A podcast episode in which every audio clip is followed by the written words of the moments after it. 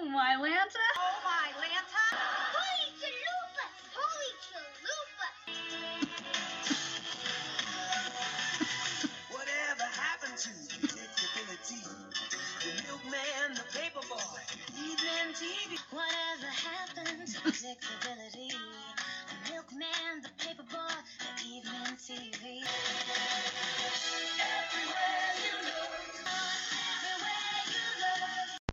Happy Full House Friday, everyone. Angela Bowen here, the host of Oh Mylanta.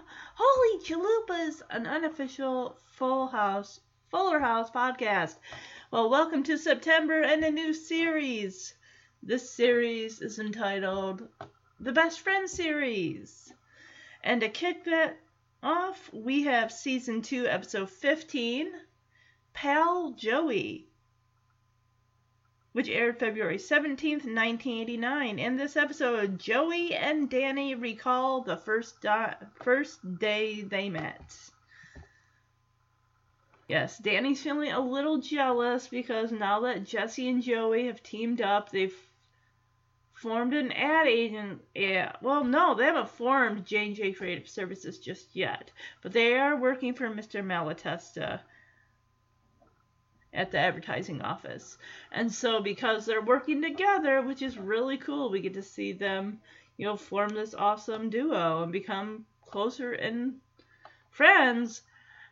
Danny is feeling slighted. You know, his hangout time with his best buddy since they were like 10 years old is really uh getting more and more minimal each day. And Danny is getting to his breaking point. So this episode has a 7.1 out of 10 based on 313 ratings. See, do we have any guest stars? Yes, we do. We have Annette Sinclair as Miss Borland. Yeah, she plays a teacher of Joey and Danny's. I don't even know if she's actually a teacher. I think she's just like a a recess or playground aide or something. Oh my gosh, I just realized that the boy who plays Harry in this episode is literally two years and two months older than me. I can't right now with that. So that means then by rights he is like less than two years older than Stephanie. I don't know. I got I gotta sit with that for a bit, guys. I just I don't know. We have Brandon Crane as Sheldon. You may know Brandon Crane from the 1991 or maybe 1990 TV miniseries It. He played Ben Hanscom. He also, prior to that, would be most familiar as Doug Porter on seasons two through four in the Wonder Years. So, and the fact that I mean, in those two things outside of the, or well, you got the Wonder Years, you got it. He plays a lovable sweetheart of a boy. In this episode, he plays a bully, and I'm telling you, I'm not buying him as a bully because this is a whole other side like wow. We have Phillip Glasser, the voice of Fievel Mousekewitz playing young Danny. And of course, if you haven't heard me mention, last August I did have an opportunity to meet Phillip Glasser actually twice in one day. It was really cool because he was at the mall in Lewisville for a Comic Con convention, and then later on he was at the Alamo Drafthouse in Richardson where they were playing the movie An American Tail for the 40th anniversary and he was going to do a Q&A afterwards and I got my picture taken with him. I even got to ask him about his time how he auditioned for that scene on Full House and if he got to hang with Bob Saget and everything. It's just uh, so cool. We also have Christopher Kent Hill as young Joey. This guy, most notable for five episodes of Roseanne from 91 to 94, he played Lonnie Anderson. If you're aware of Roseanne, he played Crystal's son. He was also in an episode of The Wonder Years in like season five. He played a character named Spider, which I'm thinking this might be the one guy in the cafeteria that Wayne Arnold was trying to get to talk. Like made a bet with his friends, like, oh, I bet you like twenty plus dollars I can go over there and get him to tell me his real. I think I was like, yeah, I'll get him to tell me his real name or something like that.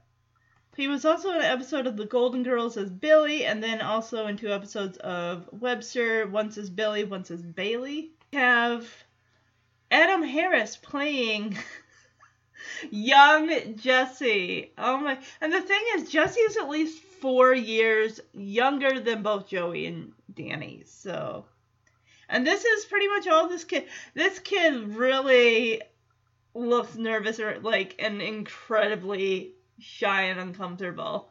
but he's so adorable. So, Pal Joey, as far as connections, has a title reference to something called Pal Joey. Is there a kangaroo in this movie? I don't know. And I Love Lucy. Jesse compares Danny and Joey to Fred and Ethel.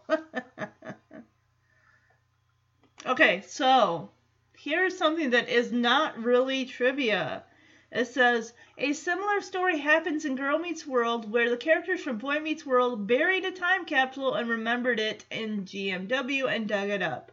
The kids in Girl Meets World also make time capsules to bury, and this show Danny and Joey bury a time capsule. Take it up decades later with Jesse also adding special items. Okay, here's some goofs. In Pal Joey, Danny's Giants cap that he buried in 1968 is wrong, as the Giants didn't start wearing that cap until 1977, nine years after he buried it. The next one, plot holes. It is revealed that Jesse went to the same elementary school as Danny and Joey, but Danny says he never met Jesse's sister Pam, who was the same age as Danny and Joey until high school. If Jesse was in the same elementary school as Danny and Joey, they were very likely would have known Pam as well. All right, we do have one user review, gives us a 5 out of 10, titles it Friends Forever. This was put up on February 23rd, 2014, and it's by Mitch RMP. Fighting, arguing, memories, hugging, loving. It's all about it's all it's about all there is to this episode. This is one of my least favorites. I was always under the impression that Jesse and Joey didn't know each other when they were growing up. Danny and Joey were friends, but I don't believe Jesse really fit into the equation until Danny married Pam, but I could be wrong. You get a glimpse of the three men as kids, but little more. I just watched it yesterday. Yet already I've forgotten exactly what this episode was about. In the end, Jesse is accepted into their pack. But I just found it a little unbelievable. You know, and the thing is, the boys don't even interact with Jesse. So, yeah. I think the only reason they did that is to have Jesse be a part of it because, you know, he's living at the house too. So it's like, oh, if you show Danny and Joey, you gotta show Jesse, even though there's like a four year age difference.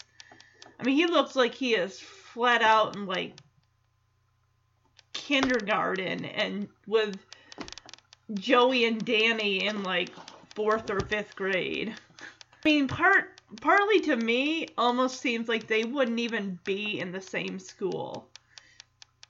Because of I mean, honestly, I think that Danny and Joey look more closer to just starting junior high or finishing up upper elementary school because some schools go from one, you know, K to six is considered elementary, and then seven. Like basically, DJ when she starts middle school, it's it starts in seventh grade.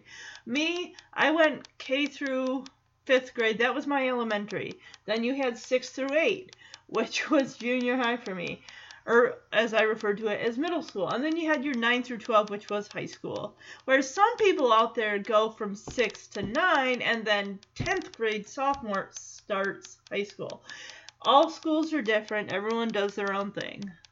But it's just weird how, like, I went, I believe it was kindergarten through third grade in one school, fourth and fifth grade in another school, and then sixth through eighth in a middle school, and then of course nine through twelve in a high school. So, all right. So, of course, before I officially get into this episode, I want to let all the Tanner newbies know, aka the new podcast listeners, who just jumped aboard the Tanner train, aka the podcast.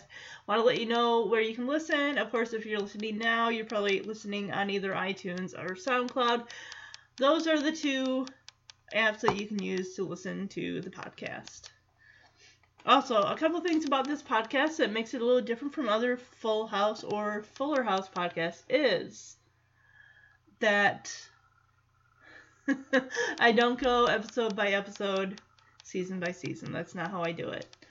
I do episodes based on a theme. It could be based on a character. It could be based on whatever theme pops into my head. Right now, we're in the Best Friends series.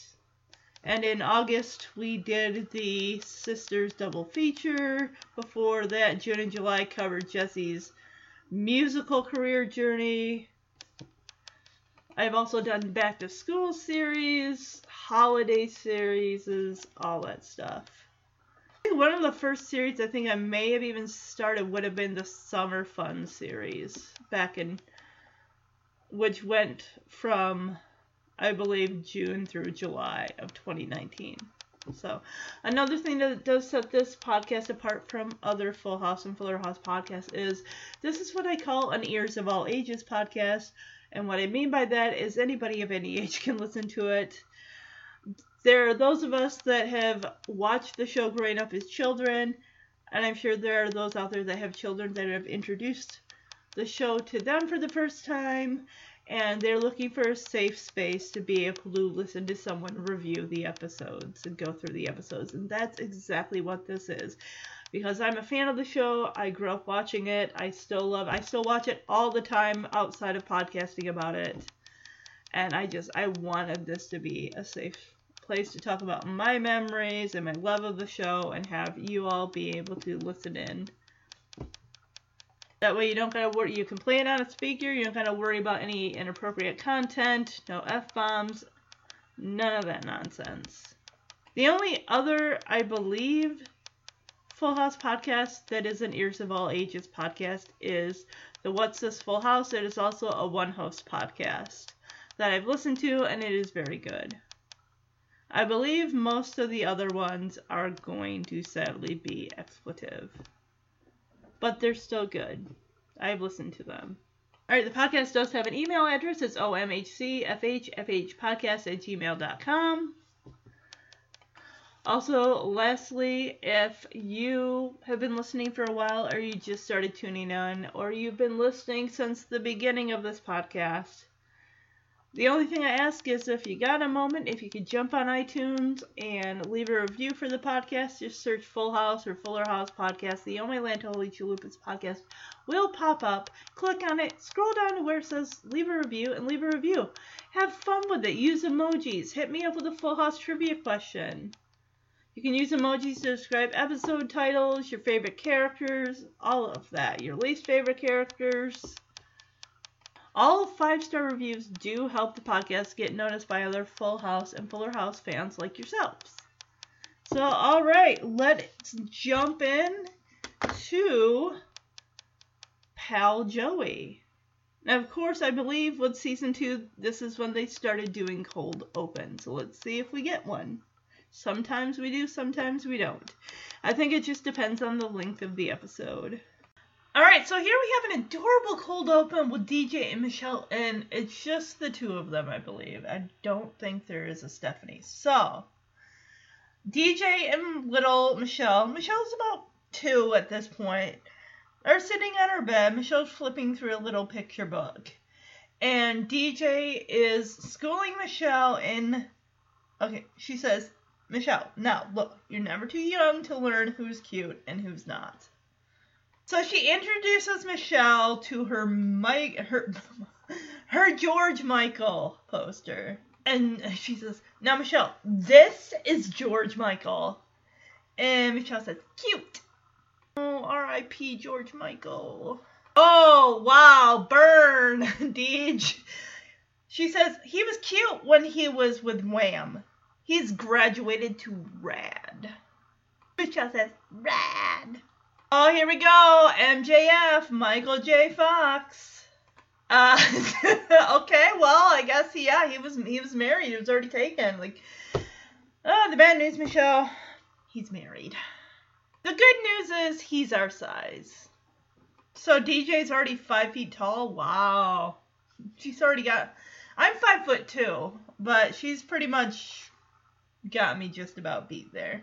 She's got all of her magazines spread on her her bedspread there. It's like, all right, Michelle, now all these pictures, pick out the cutest guy. So there was no Ralph Macchio to choose from. She's definitely not gonna pick Kirk Cameron since uh, there is an episode, I believe, in season one. It's um, Daddy's Home, I believe, because there is a picture on her little corkboard of Kirk Cameron on there. I remember. I think she was even reading a magazine that had his picture on it. It's like, what? she picks Big Bird. And DJ just bursts this little baby's bubble saying, Big Bird, Michelle, no one even knows if he's a guy. And she gives Big Bird a kiss. Aww. That's it. That's a cold open. Really cute, short, and sweet. Now you're never too young to learn who's cute and who's not. Now, Michelle, this is George Michael. Cute. He was cute when he was with Wham. He's graduated to Rad. Rad. Now this is Michael J. Fox. The bad news is he's married. The good news is he's our size. Now, out of all these pictures, pick the cutest guy. Big Bird. Big Bird? No one even knows if he's a guy.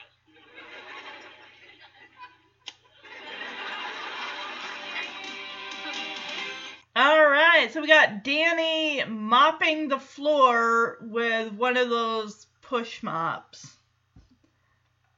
That it just looks like that would take so long, and it, I mean, compared to a mop where you can go side to side and probably cover a lot more space a lot faster. But Danny also has some paper towels under his shoes, which I don't know. Sometimes I mean I don't know if that's something like you would probably do in your stocking feet or not. And I love how he's got Michelle with a little Fisher Price mop. and she's also got paper towels under her shoes. So yeah, he's teaching her how to mop. Now she he is going to teach her the Tanner family model. Let me guess, is it dirt bad? Clean is good, dirt is bad. Okay. Cause he also gets in on this with Wait a second, did Goodbye Mr. Barrett happen yet? That is three episodes from now is Goodbye Mr. Bear. So she, he gives her a refresher later. She said, Dirt bad.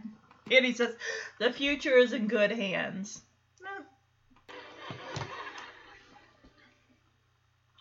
Oh, good work, Michelle. I am very proud of you. Now, honey, now I'm going to teach you the Tanner family motto clean is good and dirt is bad. You're bad. The future is in good hands. My, my guess is this power laugh that becomes a thing with Joey. I'm pretty sure it was done in season one, but he and Jesse come in with the power laugh, and I'm just like, this is one of the things that I just. I can't. It's just mm, kind of annoying. So as soon as they open the back door, Danny's like, "Stop! I just got done mopping the floors." So what he wait a minute, did he say floor or floors? So my guess is what he did the living room as well as the kitchen. So it's like, how are you getting into that house? That is the thing, yeah. when my my grandma, usually on Saturdays, she would mop the I think it was yeah, it was. It was Saturdays in the morning. She would mop the floors and she'd say, You can't come into the kitchen right now because I'm mopping the floor. So basically and there were other entries into the house from that weren't just the kitchen. but um yeah, it was, it the kind of thing because it's like you live on a farm, people are walking in with their work boots, tracking in dirt, what have you, and it's just want to get it done out of the day. It just, it, just, it, seems, it seems like honestly, a farmhouse, people traipse. I mean, people always coming and going on the farm, and they're always gonna go in there wearing their work boots and whatnot. There, it's like it sounds like something you constantly have no choice but to keep up on on like a daily basis. And Jesse says, "Hey Daniel, you know, it's it seems like Jesse only calls Danny Daniel when he's trying to make a point." He says, "If you hang up a vine here at the door, we can just swing in like Tarzan." That is a major leap from that doorway to the area rug underneath the kitchen table. But hey, they land it. And there just conveniently happens to be paper towel on the kitchen table that they use so they can walk on it to get to the stairs down to Joey's room. It goes well. Woo, yeah! Even Michelle's impressed. No, actually, okay, Joey right now, hands down, is going to be for now, because the episode just got going, he is in the running for worst outfit. It's a colorful Bill Cosby sweater, but I just, I don't know. The pattern is what is just like, ugh. But then again, like I said, it's only a few minutes into the intro of the episode, so someone else could take that first place slot. If I find something I don't like, more so than what Joey's wearing right now. Jesse is the one who grabs a paper towel and like, ah, got an idea, as he takes the roll of paper towel and tosses it down the stairs. Basically, you got your own little uh, paper towel carpet. oh, of course, here comes Joey with, oh, but Jess, now don't get any dirt on the paper towels. And Jesse's doing the, this. the paper towels. oh my gosh, this guy's so clever. I see why he's a comedian. He's so funny. Well, wait, no, wait a second here. Jo, jo, Danny kind of laughs it off like, oh, look at those two, Michelle. They're such nutty goofballs. If it weren't for me, they never would have met. That's not necessarily. Well, if he hadn't married Pam, thus meeting Jesse, because Danny was best friends with Joey, yeah, if he is basically the one connecting those two. But um I just and I think it's just it's interesting to see two people Jesse and Joey who could be really no different than anyone else. They're complete opposites. Coming together, not just in their advertising, and they this strengthens you know their friendship, which honestly, without Danny, never really would have happened. But also, it continues with the radio show and stuff. It's like we have a strong duo with Jesse and Joey, so let's keep going with that. He says, "Isn't life ironic?" He asked Michelle, and Michelle said, Yep. Stop! I just finished cleaning the floors. Daniel, something to think about. If you hang a vine up here, we can swing in like Tarzan.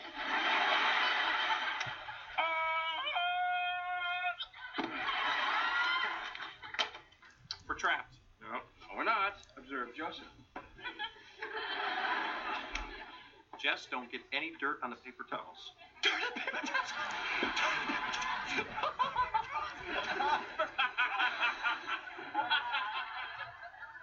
Look at those nutty guys, Michelle.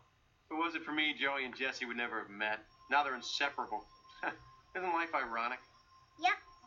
So the girls, of course, come through the front door, and DJ calls, "Hey, Dad, we're home!" And immediately, as soon as they step foot into the kitchen, crossing the threshold from the living room to the kitchen. Danny, of course, says, Stop! And they immediately look at each other. Stephanie and DJ do. They're like, Oh, yeah. Oh, Michelle is the one who puts up a hand because they walk into the kitchen. She says, Stop! Dirt! Bad! And DJ says, Oh no, it's happening again. He taught Michelle the family motto. I'm like, Deej, just you wait. Your middle son will also be taught that very thing. We also have Harry. Okay, so looks like I'm looking at Nathan Nishiguchi, and who plays Harry. He has got five episodes, four from season two. His very first episode was DJ's very first horse, which is episode four of this season. Then he's in season two, of course, with Jingle Hell, episode five. Jump ahead five episodes to Middle Age Crazy with the wedding episode between him and Steph. Then you, of course, have five more episodes later. We get Pal Joey, and then, of course, we say goodbye to Harry forever in season three, episode four, Nerd for a Day. It's almost at some point between episode 15 and episode four of the following season. Part of me feels like you almost kind of forgot Harry. And then you're like, oh, yeah, whatever. Hey, no explanation. Although, and the thing is, the person is played by a different actor, but same character. He's getting married. He invites Stephanie to his wedding. Sweetest thing. Sweetest, sweetest. Their wedding is. I did cover middle age crazy, so. But anyway, yeah, it's um the last thing he would have been in is Hiroshima Out of the Ashes from 1990. He plays Akira. And then he was also in an episode of Highway to Heaven called The Silent Bell. Let's see. But anyway, let's get back to this episode. This is actually the side plot with Steph, DJ, and Harry. They're both, I believe, in second grade. Or is it first grade? And they're learning about subtraction. I feel like you just wait till you get to like multiplication, division, fraction. We already know that Stephanie struggles with fractions in season four. And Danny says, DJ, I'm working on a new family model entitled Don't Make Fun of Dad Until You Can Afford Your Own Apartment. He picks up Michelle, picks up her two paper towel that she was standing on, and he slides out of the kitchen on his own paper towel underneath his feet. Said, Oh, these are for you. As soon as he's out the door, the kid's all just like, whatever, he's gone. We can walk across the floor. It's not a big deal.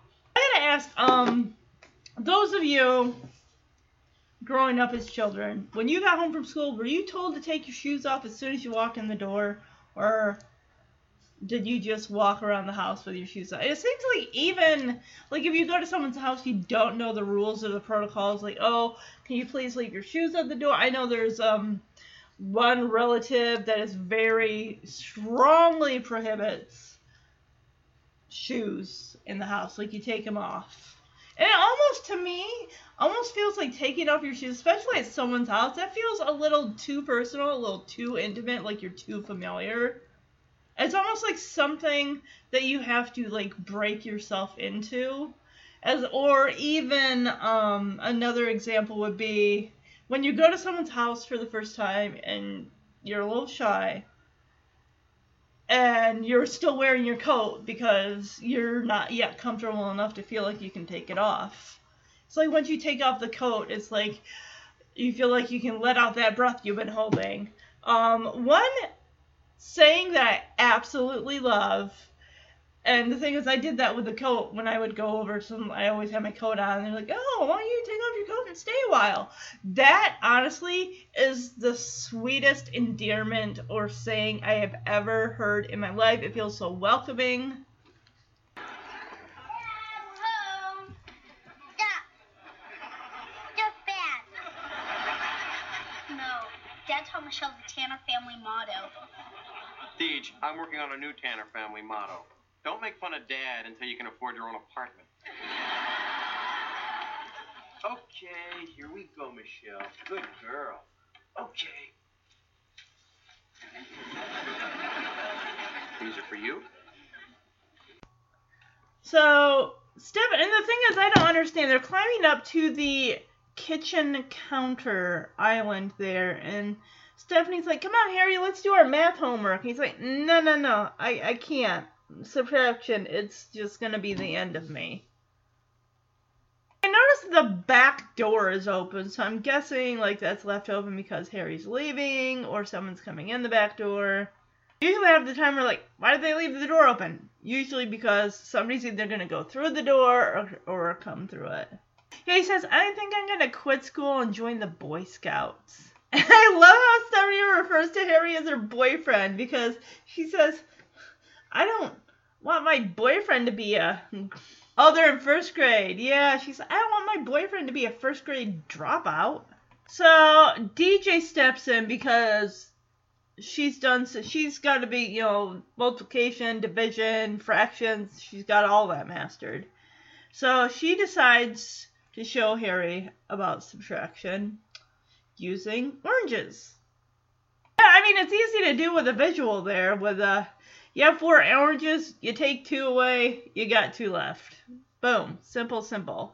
If you get into like higher numbers, like, oh, 37 minus, I don't know, 23. Yeah.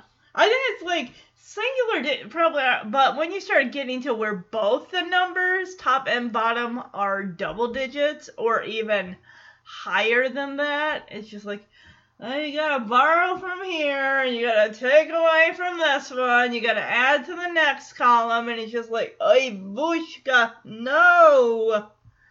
Oh!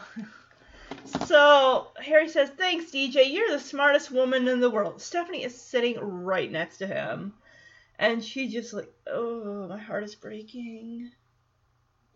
And Stephanie throws her own shade at DJ, saying, oh yeah, Four minus two. Real genius there. I still remember back in the elementary school days of the pictures going along with the math problems. Or the which one of these four items is not like the other three.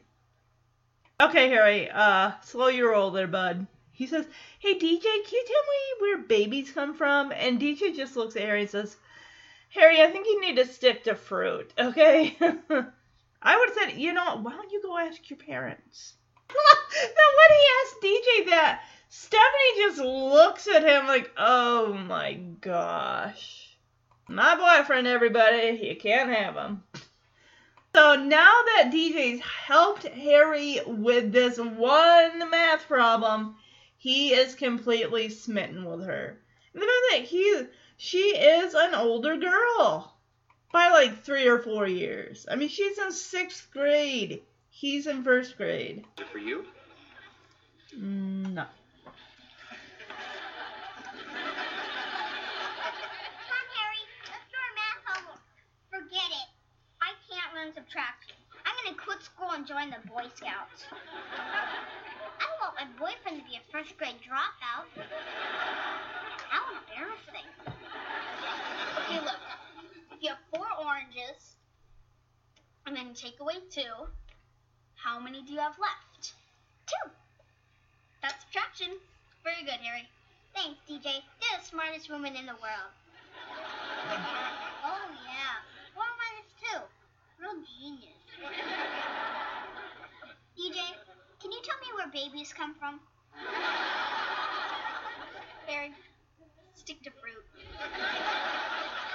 Okay, so Jesse and Joey are toasting each other because they are now working at home. This is J and J Creative Services. However, later on in season four, when they they are basically getting assignments from Mr. Malatesta. They're just they're working from home. They got a keyboard, they got a computer monitor, they got probably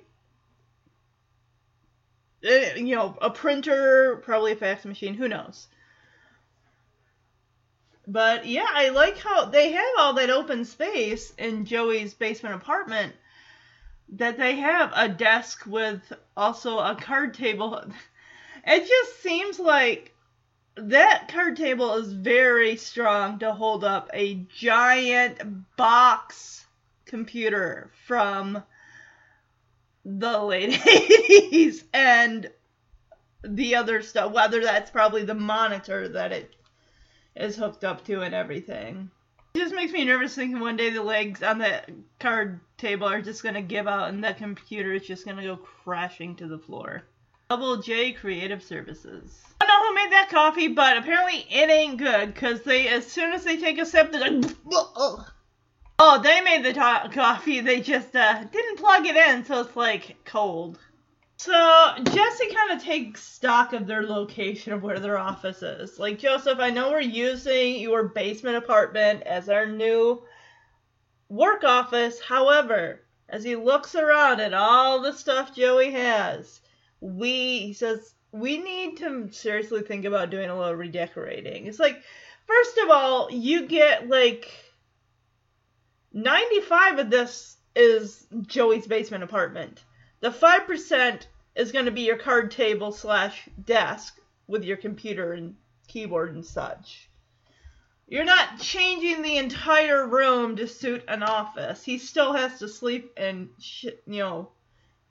I don't know. Does it have a shower hookup in there, or is it just? I think maybe it's just a. It may just be a half bath with a toilet and a sink. I don't think there's a shower down there. He's totally criticizing Joey's Popeye puppets and uh, hockey mannequin. There's a blue bear dressed as Einstein. There's a TV which isn't facing. You want to chill out and just lounge on the bed and watch TV. That TV is not facing anywhere that you would be able to see it unless you put a beanbag chair or another chair in front of that television. It's nailed to the wall. Mr. Potato Head. Oh, there's Bluto along with Popeye and Olive Oyl. Okay, so yes, it is basically just a toilet and sink in there. There is no shower, which I didn't think. It, it, started out as a garage. There's not going to be a shower hookup. Apparently, in our house, in our basement, there was a shower down there. We never used it, never went near it because gross. I remember that there was a spot for a toilet in my childhood home in our basement. Did I ever go in there? No, because spiders. Creepy. My sister had revamped the entire basement when she moved in of our childhood home and made it into a small part. Looks amazingly gorgeous. Took a roughly about year and a half, two years to do, but it is you would not be able to tell that that was once a basement that could fit a vehicle in there because it's that amazing. And since the side plot deals with sisters, and I really like to talk up how great my older sister is because she is she oh as far as older sisters go, I mean, I definitely I look up to her 110%. He's got Mr. Potato Head sitting on his nightstand. There is just enough room for a bedside lamp and nothing else. This is just, I mean, this is Joey's personality here, this whole room. It'd be like someone going into Jesse's room and like, well, you've got a Buddy Holly poster, uh, like a handful of Elvis posters. There's a Brat Pack or Rat Pack over there. A, a, a jukebox. I mean, he's going, it's like, this is, you basically dress your room up how you like it. You know, it speaks to who you are, your personality, your interests. Anybody can walk in and say, okay, clearly this person loves to read. Clearly this person is into Stranger Things. Clearly this person has a bunch of calendars in the room because I do. I have an Orca calendar right above my laptop. I have a what I use for my podcasting schedule. I have my cat calendar. I have my like bookstore calendar. I I went crazy with the calendars. Seriously, I got like two desk like day by day calendars because I couldn't decide. I got a Disney one, which I've gotten over the years, and then also a Mr. Rogers one. So, I also get if you guys love cats and books, the cats and books calendar I've gotten for the last like this may be my third year on it, and I love it so much. They also have a planner for 20 and they are starting now to get the 2024 calendars out since it's like the middle of the year now. So, but yeah, hey, if you love cats and books, get the cats and books calendar. It's really cool. I believe people like submit pictures of their cats with their book collections, and it is everything. And Jesse says, "Oh, this isn't fun for me. It's a, it's like working in Pee Wee's Playhouse." Hey, you guys needed a space. You could have went up to the attic, but then again, this is only season two. We won't see the attic till what? Season three? Joey Dave Coulier does do a good voice of Paul Reubens from Pee Wee Herman. He really, really does. I is just like Joey, I'm sick, as he like throws the Mr. Potato Head down on the bed. I'm serious. And Joey says, I know you are, but what am I? I, I cannot do a Wee Herman to save impression to save my life. John, John Stamos, you can just see the grin on his face. He is, he's totally, I think he is breaking character here. but they have so much fun together. Um, also, even though this episode is not gonna go up until September, uh, and you may already know if you follow Dave Coulier's Instagram, he is starting a Full House podcast. Oh my gosh, it is everything. I am so excited. I can't wait for it to drop. This is amazing. Um, Pod Meets World uh, is hosted by it's Boy Meets World Rewatch podcast with Ryder Strong, Will Friedle, and Danielle Fishel. And I haven't listened to all the episodes yet, but eh, I mean, if you guys want insight, I mean, this is the thing, guys. Podcasting has been taken by storm. However, we for the last probably couple years or so, or maybe even more than that, stars from certain shows have taken upon themselves to watch the shows that they start in and start their own podcast. And I think that is pure genius. It's pure genius. Who's going to have cool behind the scenes anecdotes other than the people that were on the shows to begin with? I mean, seriously, come on. But heads up, by this time you'll probably already know because he already put it up on his Instagram. John Stamos already commented saying, "Oh, I hope that I'll be a guest on your show. I have so many stories about you, Dave." Like, "Yes, John, we I'm sure you have so many stories." And you know, if Bob Saget were still alive, he would definitely be a guest on that show. You know he would. I haven't actually listened to Bob Saget's podcast, but I definitely would like to. Jodie Sweetin has been a I think even Candace has been a guest on. I'm sure John Stamos and possibly Dave Coulier have all been guests. So definitely, definitely check that out. And Danny comes down with Michelle and says, "Oh, I like what you did with your office," and you just Joey and Jesse just go, "Office, woo!" like, like, I mean, I grew up watching Pee Wee's Playhouse. I'm sure y'all did growing up back in the 80s and early 90s and whatnot, and that. You, I mean, I think even YouTube may have clips. I'm sure that I bet either Netflix or someplace has got to have episodes of Pee Wee's Play, Playhouse streaming. For the longest time, I can't remember what year it was, but we are living in the house, and my husband always had a song that he would play ad nauseam every night when he would get ready to, you know, get ready to go to bed and all that. And for a while, it was straight up the theme to Pee Wee's Playhouse. Penny scared me to death. That character, I don't know what. Maybe it's because she had pennies for eyes, but she and she was like claymation. Scared me to death. She creeped me out. Didn't like that character. She's probably very sweet, but she scared me. Jesse and Joey, they just they have so much fun together.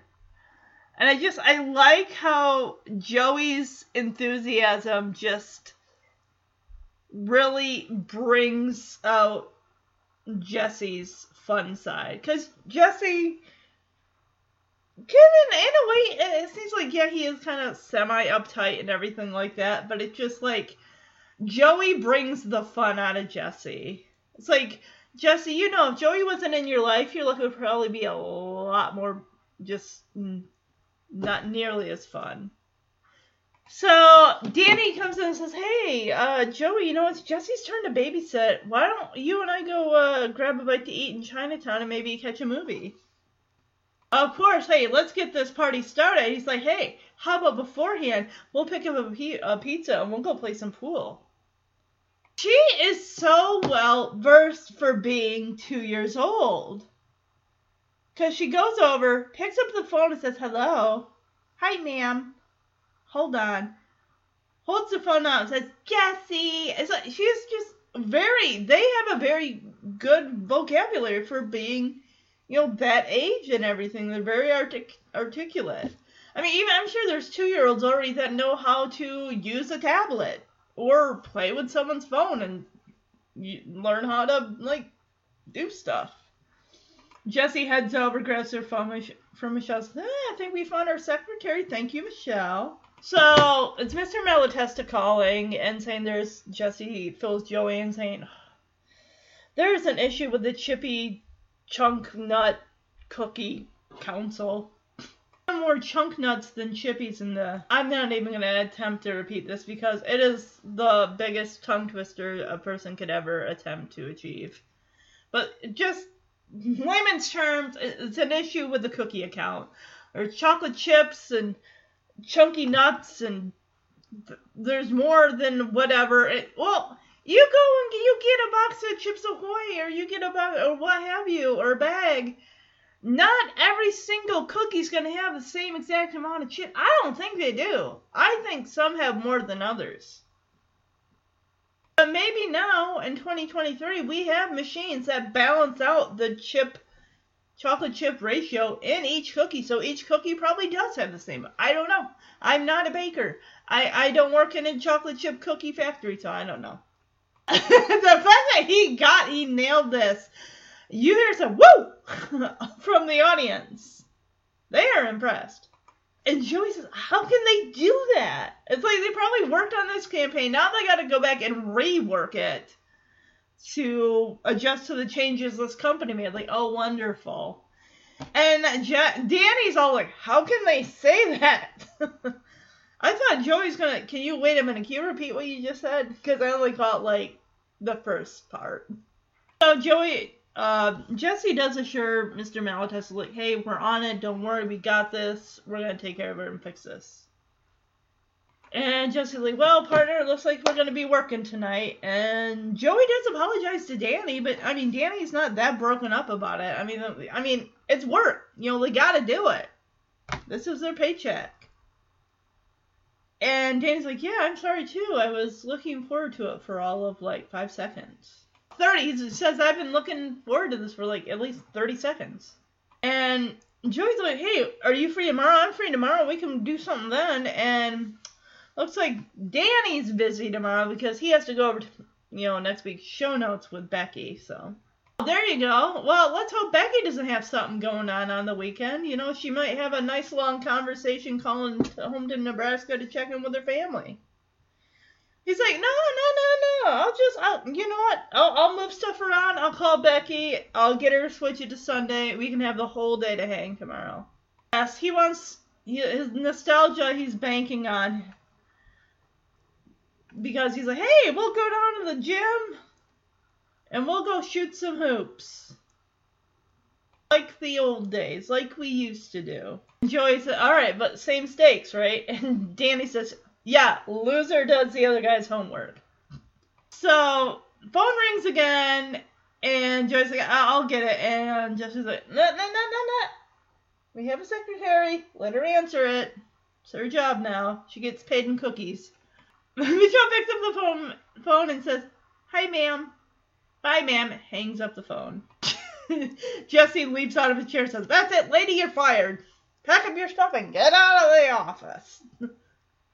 that looks like the uh, most uncomfortable chair. It's one of those metal chairs that you pull down. Oh, that looks uncomfortable to sit in. Your butt would go numb after a while. Not to mention it's a metal chair, and I'm sure there's really no not much heat down there, so it'd probably be cold. You could put a cushion on that seat and you would be ready to roll. Joey says, office, and they go, ah! and Michelle, I know I can't be the only one that did this with the whole, you know, like take your two index fingers and put them on either side of your mouth and you stretch your mouth like that when you stick your tongue out. I know I did that. I, I swear my grandma said if you keep doing that, your your face is gonna freeze that way. Who hasn't heard that growing up? The audience goes nuts for this. Ah! what a cute baby! the audience is literally screaming and applauding at the same time. They love it. Well, Jess, here we go. Our first cup of coffee in our new office. All right, Joseph, here's to Double J Creative Services.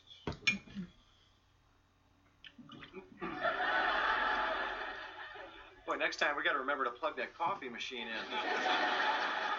All right, Joseph. Now that we're using your room as our office, we're gonna have to be doing a little redecoration in this joint. Look at this place. You got hockey dummies. You got puppets nailed to the wall. You got Mr. Potato Head here. Hey, come on, it makes the room fun. Fun, Joey. This is not fun to me. It's like working in Pee Wee's Playhouse. That's right, boys and girls. And today's secret word is office. Joey, I'm serious. I'm serious. I know you are, but what am I? All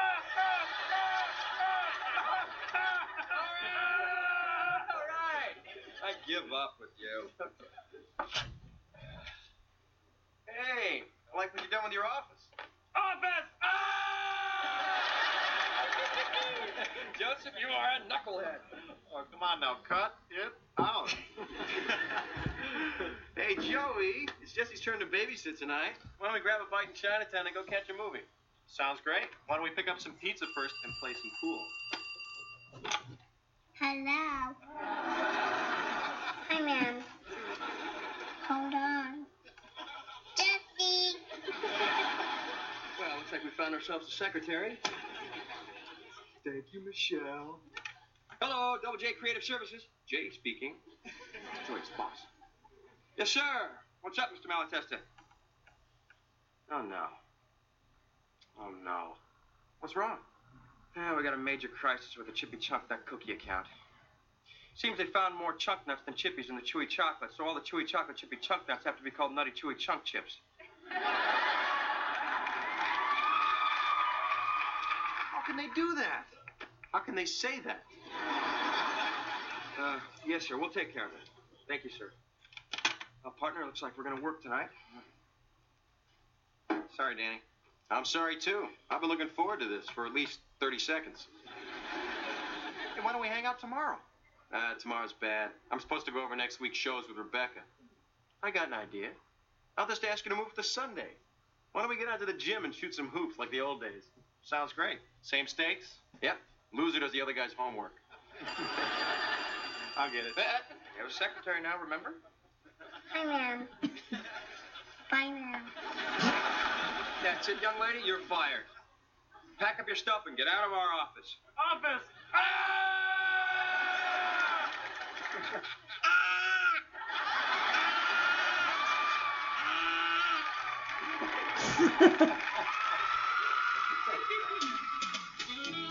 right, so in the next scene looks like DJ went out and grabbed the mail. Stephanie asks, "Hey, is there anything for me?" Uh, there's not a lot of mail. There's like a couple pieces. One is like for resident. Here you go. That's for you. You're a resident. You live here. Occupant. That's for you. Detergent sample. And they say that's for dad. Yeah. Gosh, it just makes me think of like sometimes they would send you samples like laundry detergent sample. Um, what was the other thing like fabric softener sheets or dry no dryer sheets or something like that. My grandma would sometimes get that stuff. So Harry comes in with an I love you lollipop that looks like you would cut your mouth on because the edges are so sharp. Yes, DJ doesn't even look. She's like, oh, hi, Harry, because she's not even looking. She doesn't even turn in his direction. And Stephanie, of course, is like, oh, and I love you lollipop. Oh, Harry, you shouldn't have done that, but thank you for thinking of me. Oh, she says, oh, you're so sweet. And he says, yeah, thank you. It's for DJ. Oh, that lollipop is literally as big as Stephanie's head. And Stephanie can't believe her ears. You're in love with DJ? Harry Takayama, how can this be true? Uh, yeah, he got bit by the love bug because uh, DJ taught him how to subtract, and apparently that's all he can do is subtract. Like, she had me at four minus two. four tickets. Take away two. I feel bad for Stephanie. That's her buddy. Even though she says, You're a boy and you're my boyfriend, that makes you my boyfriend. You're my boy, you're my you're a boy and you're my friend, and that makes you my boyfriend. He Harry goes and gives DJ who's been sitting on the arm of the chair, gives her the I love you lollipop. He asks, Oh hey, since we go to the same school, you wanna have lunch together? And DJ thanks him, but until lucky for me, I'm having lunch with Kimmy tomorrow. And he's like, oh, yeah, don't worry about that. I'll bring a friend. We can double. I would have honestly used this time like, hey, buddy, I appreciate it. I like the lollipop. I like the gesture. However, this sweet girl right here who you're completely ignoring and stepping over, um, seriously, just give this to her. Just just let him let him down nice. Like hey I, I tried I was trying to help you I was doing you a favor. I appreciate the admir- admirability your and everything but um no. He called her honey. See ya honey. Oh and he says she, she says oh Harold honey? Harold? And yeah He's still calling Stephanie Chief. He's like, bye, Chief. And she says, don't call me Chief. I feel like you lost that right when you uh, stepped over me and gave my older sister a I love you lollipop. As soon as Stephanie shuts the door as Harry walks through it, she doesn't push him out there. He's already out the door. And she turns on DJ and says, You rat, you skunk, you skunky rat. You stole my man. And the look on DJ's face, just like, man, really? I have Ken dolls bigger than him. This just, oh my god, I just got the flash. Go forward in time three years. We have Crush, or Crushed, with Stephanie getting a crush on singer Tommy Page, who then takes DJ out, kisses her on the cheek. After kissing Stephanie on the cheek. And that just made me think of this so much. Yeah, I mean, DJ honestly could have just said, hey, buddy, look, I appreciate it, but I'm not interested. You're younger than me.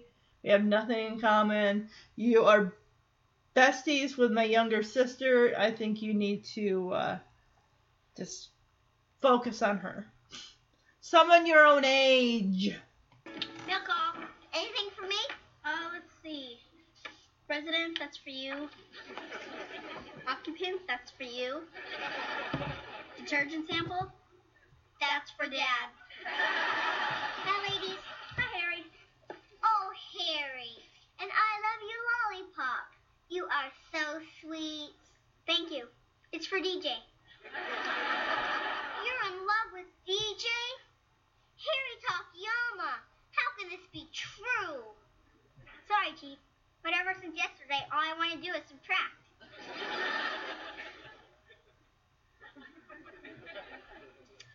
want to have lunch tomorrow? Uh, thanks for asking, Harry, but lucky for me, I'm having lunch with Kimmy tomorrow. No problem. I'll bring a friend. We'll double. See ya, honey. Oh, Harold, honey? Harold? Bye, Chief. Don't call me Chief. You rat! You skunk! You skunky rat! You stole my man! Man, I have Ken dolls bigger than him. right. So, Sunday. Danny and Joey are there. They're playing basketball. Joey's singing the theme to the Harlem Globetrotters while he's like swishing the basketball around his waist. And he's got, he's wearing a Michi- Michigan jersey. He's also got matching blue sweatpants that have uh, the knees cut out of them.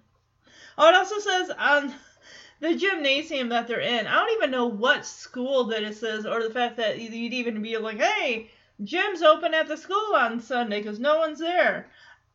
I, I don't. I maybe. I mean, it's '88. Maybe you could do that back then. I don't know. But it says in block lettering underneath the windows, "No street, no street shoes." Can you try to say that five times fast? I don't think I could. Danny, you're playing a fun little pickup game. Why are you stretching like you're getting ready to run around a track? You know, Joey took time out of his busy schedule between his comedy career and his advertising job to do this.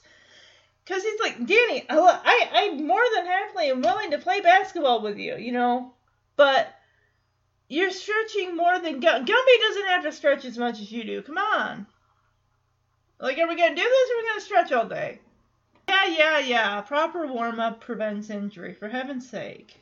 Looks like Danny is wearing an Adidas tracksuit. I like the fact that they're both, neither of them are wearing jeans, which I think should be a basketball no no. They're both wearing comfortable, flexible outfits up to his old tricks as Danny's dribbling the ball. Hey, Danny, look! The girls' locker room's open. And he turns and looks. Joey steals the ball. And Dan- yeah, Joey makes a basket. And then Danny said, You know, the only reason I fall for that still is because of the one time it actually was open. Danny, that's what you can't dribble for that long. I mean, I know it's not an official game game with like other players, but it's like he's trying to drag this out as much as humanly possible to get as much Joey Danny time as humanly possible. Like, if he could make this day longer than 24 hours, he would. But Joey's kind of getting burnt out. It's like, Danny, uh, look, a glacier just passed by the window. Uh huh, yeah, because Danny's taller than Joey. He lifts his arm up with the ball, and you know that Joey's not going to be able to knock that out of his hand to save his life. And Danny says, Oh man, isn't this great? It's just like the old days. I'm still taller than you, by the way. Wow, he is really like deep, neck deep in nostalgia here. Danny, as he's like, hey, remember the last time we played? July 29th, 1972. Danny has got the most amazing memory. I'm surprised he doesn't remember the exact time. Danny says, yeah, it was raining that day. You got mad at me, Joey, because I fouled you with my umbrella. Here's where Danny gets really.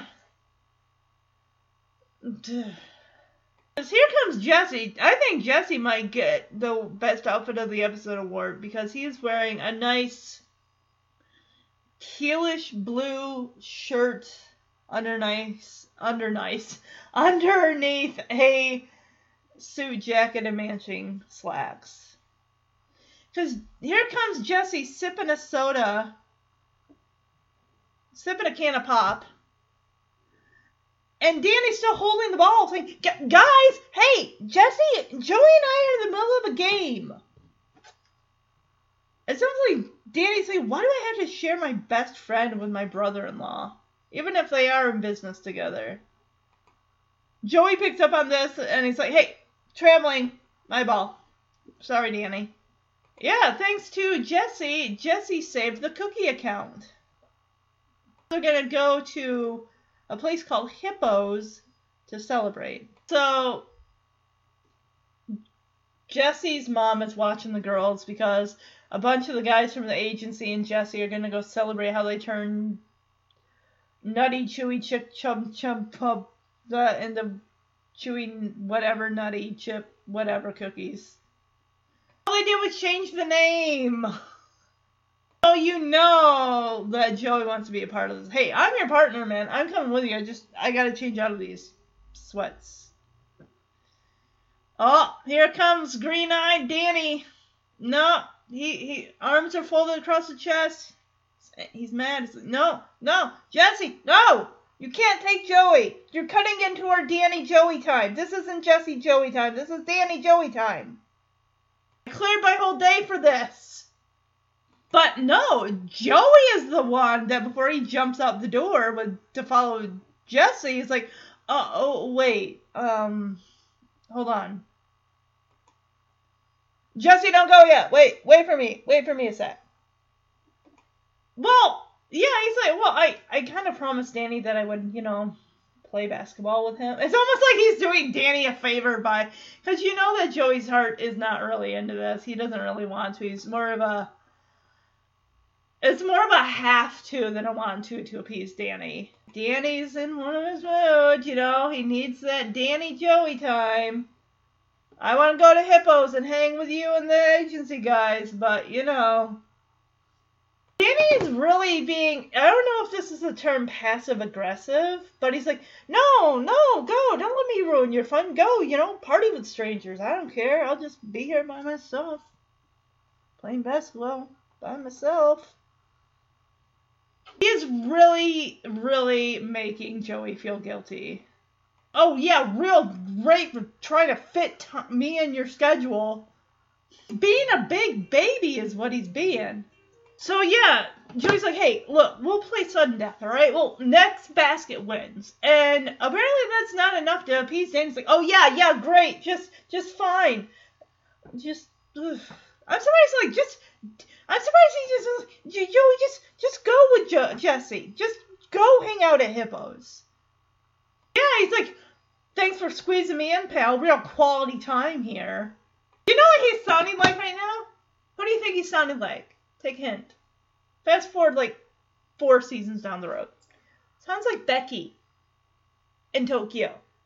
Like, what, what, what? Doesn't that itinerary have anything about, you know, Jesse spending time with his family and sightseeing? Oh, Jesse, you have a concert. You gotta go rehearse. Oh, you got your radio show. I thought we, you, me, and the boys were gonna go, you know, on the Dumbo ride, and we were gonna go on the see the other attractions here at Disney World. But what? You gotta work? No, Jesse, come on, honey. We got. You know we're a family. The boys. This we only have them for a short amount of time. I know that they're two years old, but they will remember this for a long time. We need to make these memories.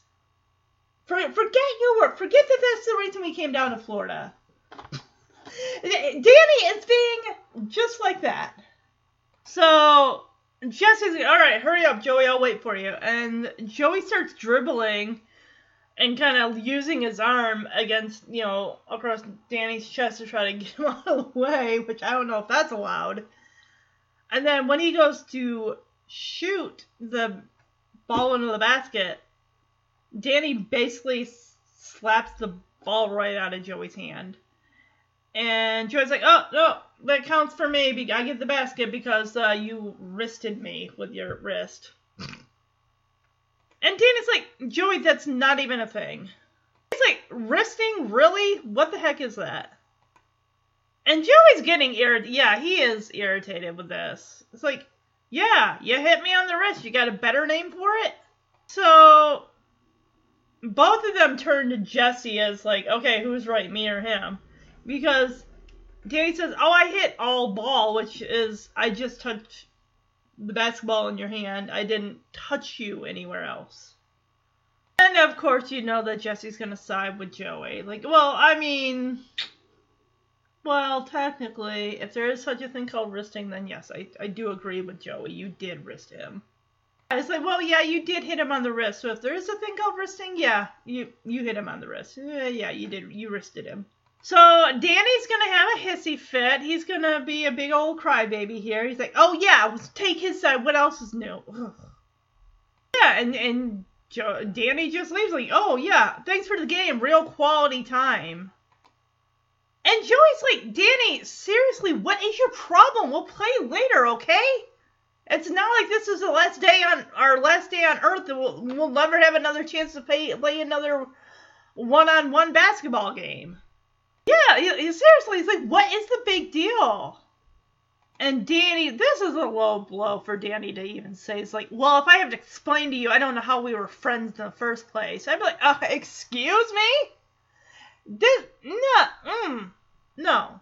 Danny's out of line here. I get he's hurt by this and annoyed that he doesn't have his QT time with his friend, but, you know, things happen, jobs, things come up in jobs and you got it you got to do it. You got to you know you you said you're going to work for this company. If something comes up with this ad that you did you're going to have to take care of it. Come up with a solution.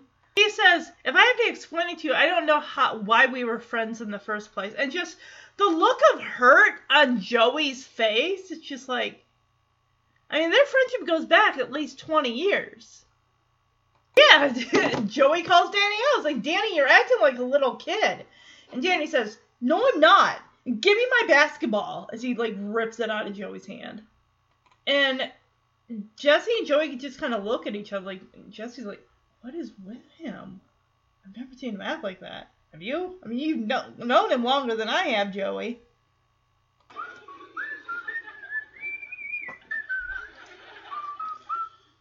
Danny, come on. Gumby doesn't stretch as much as you do.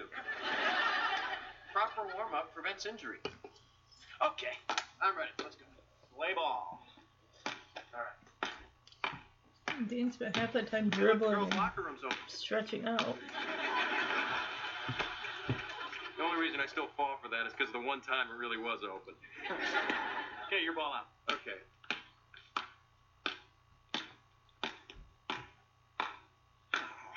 Look, a glacier passed by the window.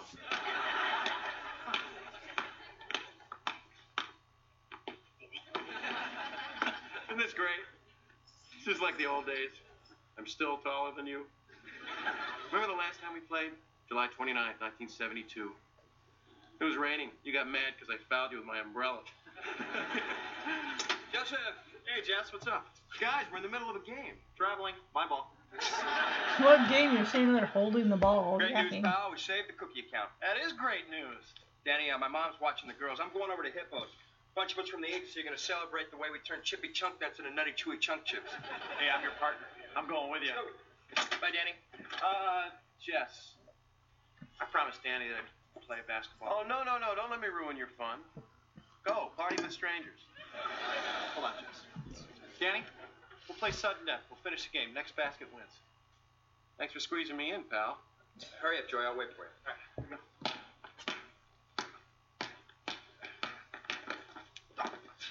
Foul on the big man. I got wristing. Hit him in the face Wristing? What the heck is wristing? You hit me on the wrist. You got a better name for it? I hit all ball. Jess, you saw it. Did I wrist him? Uh, well, you did hit him on the wrist, so if there is such a thing as wristing, I'd have to say yes, you wristed him. Oh, okay, fine. Take his side. What else is new? Thanks for the game. It's nice hanging out with you. Real quality time. Danny, we'll play later. What's the big deal? If I have to explain it to you, then I don't know why we were friends in the first place. Danny, you're acting like a little kid. I am not. Give me back my ball. Yes, you are, Danny. So DJ comes into her room, realizes Stephanie is not there, her bed's not there. Stephanie's had a busy afternoon, let me say that. She not only took her own bed complete with box spring and mattress and everything else that comes with a bed, pushing it into Michelle's room and pushing Michelle's crib into her space in the room that she and DJ shared. And I love Michelle's face. Hi! She's waving. Hi! I'm your, like, I'm your new roommate. Hi, DJ. DJ actually, she asks Michelle, like, Michelle, what are, what are you doing in here? Michelle, I love how she throws up her hands, like, I don't know. I was just in, sitting in my crib. And then all of a sudden, someone's pushing my crib. And the next thing I know, I'm in here. Here, Michelle, here's the rest of your stuffed animals that can share your crib with you. This is not the first time I swear that they've switched rooms. with uh, Stephanie and Michelle. Or wait, no, actually it was because Stephanie had chickenpox in season one. DJ stayed in in Michelle's room, but then again, I'm thinking DJ already would have had. Yeah, when they're like, oh, who had chickenpox? Who here in this house had chickenpox already? Danny was fine, and DJ was fine. If that's the case, then really she didn't technically have to, you know, move. I mean, what is she gonna do? Get the chickenpox again? I don't know if you can. I don't know. I don't know if you can be re- reinfected with the chickenpox. But my guess, honestly, if they want to make super duper sure, well, granted, Jesse's parents were I don't know what they had going on. Maybe they're on a trip somewhere so they couldn't take her. But or a name just. But Danny went through that whole phone book of possible babysitters, and nobody could take her. But by that point, if she'd been handled by Joey and Jesse, who ended up getting the chickenpox, then I would think that Michelle would have gotten them at some point. And DJ tells Stephanie, like, Stephanie, I am not sharing a, a, room with Michelle. I'd be like, okay, well, fine. You can take Michelle's room, and then I'll move back in here and sleep in your bed. Stephanie's got a banana clip in her hair, and I know that because my sister had banana clips. Yeah, Stephanie calls her a stinky, ratty boyfriend stealer. oh, lameoid boyfriend stealer. And Stephanie goes over to the table to kind of just stand there DJ goes up. She's like, Steph, you gotta like let this go, okay? Can you get off of this? Seriously, I'm not interested in this kid. He's four years younger than me. I love how DJ talks herself up. Like Harry is a first grade kid who's got a, a crush on an attractive older woman. this does not phase Steph in the slightest. She just like looks over DJ to the side, like, "Oh, Michelle, Guard your toys with your life because you're rooming with a thief. Yeah, she'll be your best buddy until you have something that she wants, and then look out. Nothing is safe. So when Stephanie leaves, DJ goes over to Michelle like, "Oh, Michelle, don't listen to Stephanie. All right, look, you can trust me, okay? We're we're cool. I will never take anything of yours. Like you can trust me, seriously." Michelle hugs her stuffed animal closer, like mine, no touch says my bunny.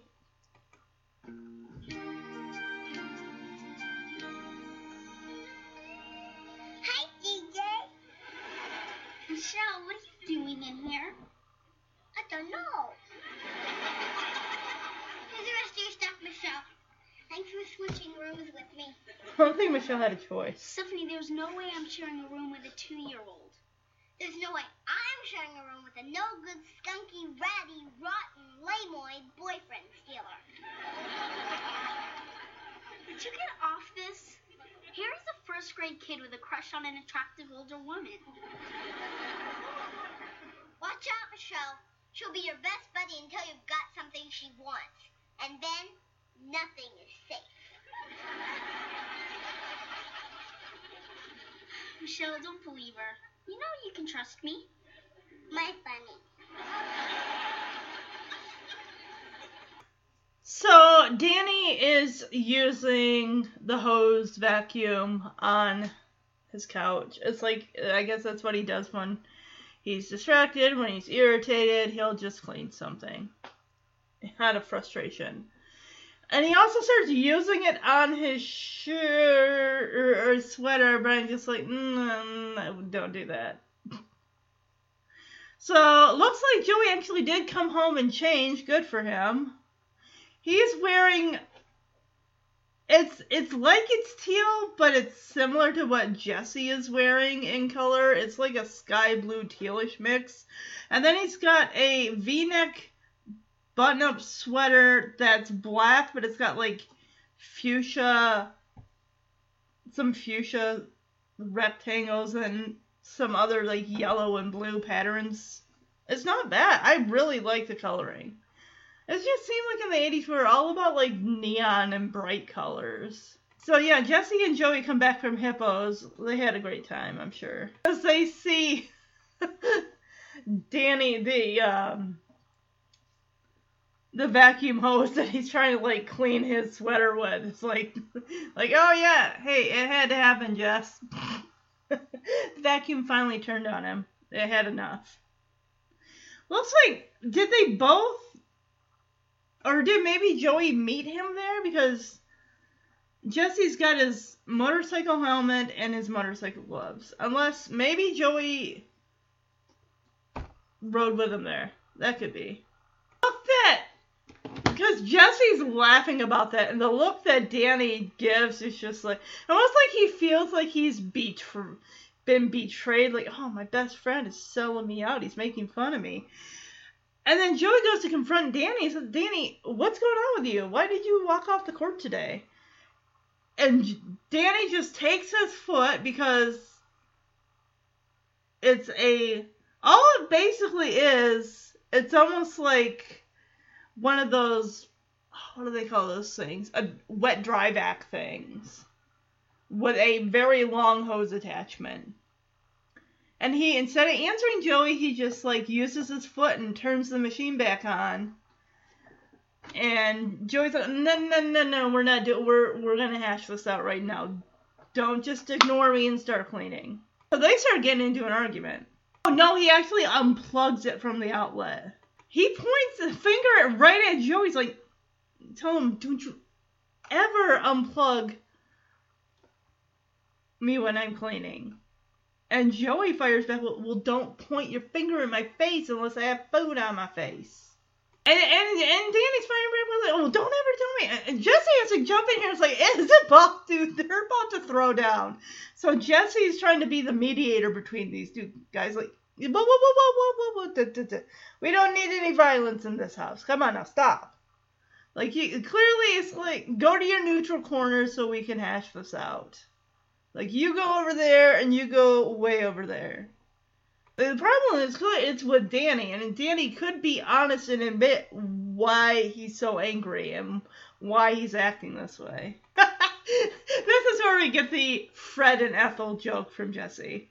And Jesse asks him, "What? Hey, are you guys gonna let a basketball game break up a 20-year friendship?" It's like, no, it is more than a basketball game. It is a lot. It runs a lot deeper than that, Jesse. And Danny says, yeah, the only reason we even became friends in the first place is because I saved his butt on the day we met. And Joey's like, oh, no, no, no, you have that backwards. I saved your butt. So here we go with flashback time. As Danny says, excuse me, no it happened just like this. And if memory memory serves me, which it always does, because you know Danny remembers down to the little itty bitty detail, the date, the probably the time, what the weather was doing, what everyone was wearing. He's got that good of a memory. Okay, fifth grade. Gotcha. And he says, We just finished lunch. I had macaroni and cheese and jello cubes. Says he, wait, wait, no, no, no, no. I had something else. Hold on.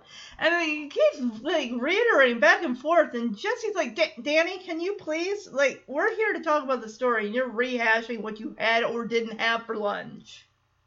What is succotash? He traded the Jello cubes for succotash. You know that is like one of the top like finger foods when it comes to, especially in, my family gatherings. It was always the jiggly Jello cube, like the long rectangular Jello cubes.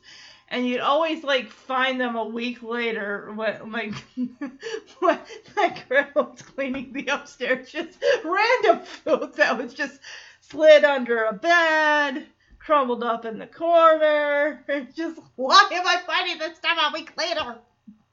Okay, so I found out what succotash is. A vegetable dish consisting primarily of sweet corn with lima beans or other shell beans. Other ingredients may be added such as onions, potatoes, turnips, tomatoes, bell peppers, corned beef, salt, pork, okra. Wow. In popular culture. Oh, that's right. Sylvester the Cat and Daffy Duck's trademark exclamations are suffer and succotash. That's I thought it was just one that had that catchphrase. They both did? Huh. Yes, yes, yes. I get it, Danny. You don't like jello cubes because they have pieces of fruit that get stuck in your teeth. And Jesse comes over to Danny. He's like, just tell the story, huh? All right, 1968.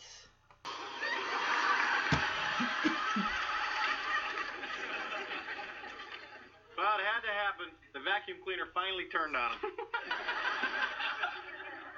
Danny, what's going on with you? Why'd you walk off the court today? Oh, no, you don't. Don't give me the vacuum treatment. Hey, never pull my plug when I'm cleaning. Never point your finger at me unless I have food on my face. Never tell me what to do. Whoa, whoa, whoa, whoa, whoa, whoa, whoa, Fred, Ethel. Look, man, are you guys gonna let a basketball game break up a 20-year friendship? The only reason we became friends in the first place was because on the day we met, I saved his butt. Oh, you got that all backwards, Jack. I saved your butt. Excuse me, but if my memory serves me, and it always does, it happened exactly like this. We were in the fifth grade. We just finished lunch. I remember it was macaroni and cheese and jello cubes. No, wait a second. I traded the jello cubes for succotash. I don't like jello cubes because they got pieces of fruit that get stuck in your teeth. Just tell the story. huh? Okay? The year was 1968. We were sitting out in front of school on a bench. My nose was bleeding. Again. All right, so yes, Danny is sitting there in a mustard yellow long sleeve button up shirt, holding a Kleenex up his nose because his nose was bleeding apparently again. Danny needs to stay away from basketballs. We have, I'm guessing this lady is either a teacher or, well, I don't think she's the principal because she threatens Joey with seeing the principal. And we find out Joey is a new student here because the lunch, the recess monitor, whatever she's supposed to be, Miss Borland, this is not the best way to start off a, at a new at a new school, is it, Mr. Gladstone? Yeah, she says clowns belong in the circus, not in the schoolyard. So, and the thing is, Joey says like that's how he made people like him is by cutting up in class and just being goofy and whatnot. But this Joey has an edge to him where he's more of a smart aleck, less of a comedian, or at least just the way he come he she's like leading him out to sit on a bench next to Danny, and she's actually sitting next to him. Okay, suspended. I get it. It's 1968, but that's what did he do exactly? Did he put a, a, a attack on the teacher's chair? What did he do? I mean, suspended. You're go. You're like jumping through more hoops than necessary. That's uh, it's like you're jumping to step nine when you're on step one. If anything, you get detention first, or you go see the principal. Oh no, she tells him to sit right there and don't move a muscle. And just the way that he like goes to like plead his case, but then he freezes. Oh, Phillip Glasser is Danny, because she's asking like, "How is that nosebleed, Daniel?" and he says, "Oh, it's clotting nicely, Miss Borland." Oh, here we go. well, wait a second. If they're supposed to be like 10 years old in fifth grade, that means that Jesse's like in kindergarten in like grade six. Because he goes up to these girls, he's wearing dark blue jeans, and I don't know what it is with John Stamos. Maybe he just loves the color teal because he's wearing like a teal sweatshirt. He goes up to them and says, Who wants a kiss? That was adorable lisp, and he the girls like run away. He starts chasing them. You see three random toe-headed blonde boys just hanging out in the background. I don't think they acknowledge anyone but themselves. Well, two are blonde. The other one's kind of a sandy, blondish, brown-haired kid. Here we go with Brandon Crane, who played Doug Porter on The Wonder Years. He was also in the TV miniseries version of Stephen King's It in 1990. I cannot see this kid as a bully. I think just because he is a bigger, you know, guy and he's teasing Danny, he's holding a volleyball. That's not a basketball. Yeah, he says, Oh, did Doofy Danny get a boo boo? And Danny looks up at him and says, You threw the ball in my head when I wasn't looking. And this guy here, just like, well, you're looking now, and he goes to pretend to throw the ball in Danny's face, and Danny flinches. Made you flinch. Ugh. I love the hard glare that Joey gives this guy. It's like, huh, no, no, no, you're not gonna make fun of somebody on my watch. It's like, I don't even know this guy, but you're not gonna do that. Joey's been to many, many schools. He looks like the guy who would stand up for the underdog. I like how when he stands up, he puts a hand on Danny's shoulder. Joey does, like, hey, buddy, I got you. Don't worry, I'll take care of this. Yeah, he starts out with the insult jokes. hey, I like your hair. And the guy says, oh, yeah, thanks. And Joey says, yeah, who cuts it? Roto-Rooter, Roto-Rooter, which I, I don't know. I think that's a company like that unsnakes clogged pipes or something. Here, these three boys come. They're not hanging on the uh, wall of the school anymore. They're just standing there laughing. No, this guy's clever. He's making fun of the bully. And Danny's like slapping his leg. Like, oh my gosh, this is great. Oh my gosh. And here comes the bully with, oh yeah. And Joey says, good comeback, dude. And then he Joey comes with comes up with, is that your head or did your neck blow a bubble? Or did your neck blow a bubble? Everyone is just finding this so hilarious, especially those other girls, those like four other girls standing there. This boy loves an audience. He's like, oh, thank you, thank you. Cut it out. he was doing that even then. Even that he knew how to win people over.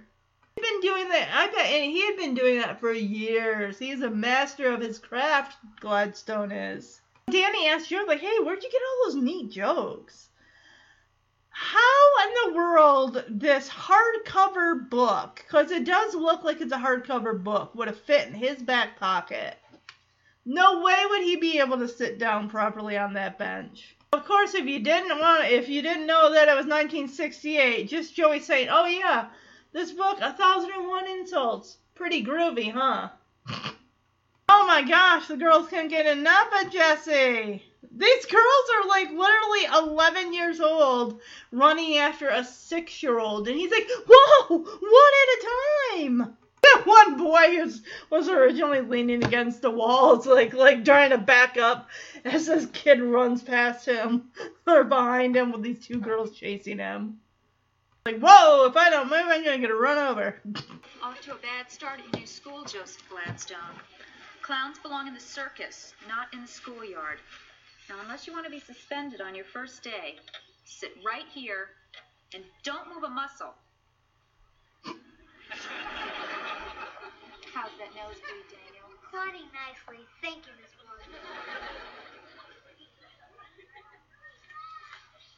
Who wants a kiss?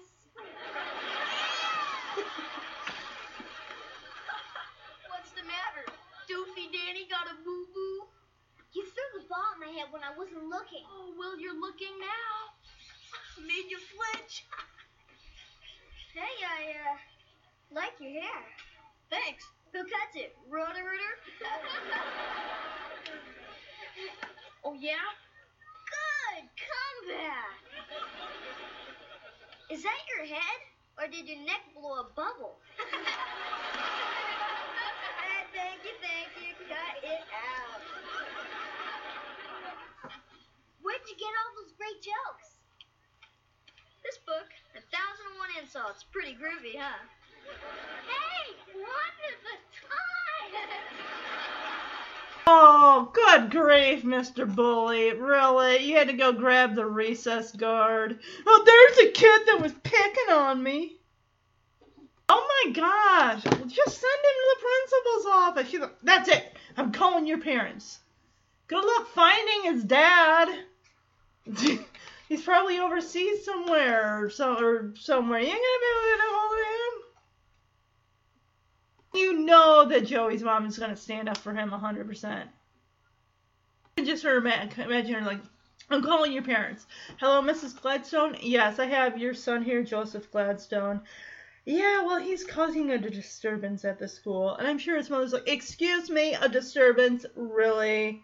You know how many times we've had to move in the last five years? It's hard for him. He's trying to make friends." And she probably like, "Yeah, I'm trying to raise my boy on my own. My husband's off in the military. We're separated, by the way. Thank you." But I'm just I'm working two jobs, you know, and yeah, I I could definitely see her. Yeah.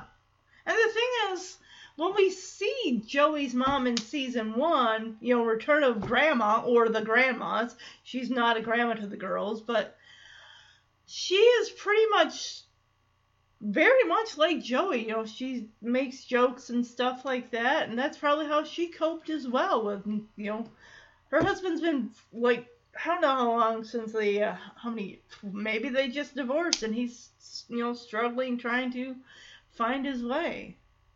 We don't know.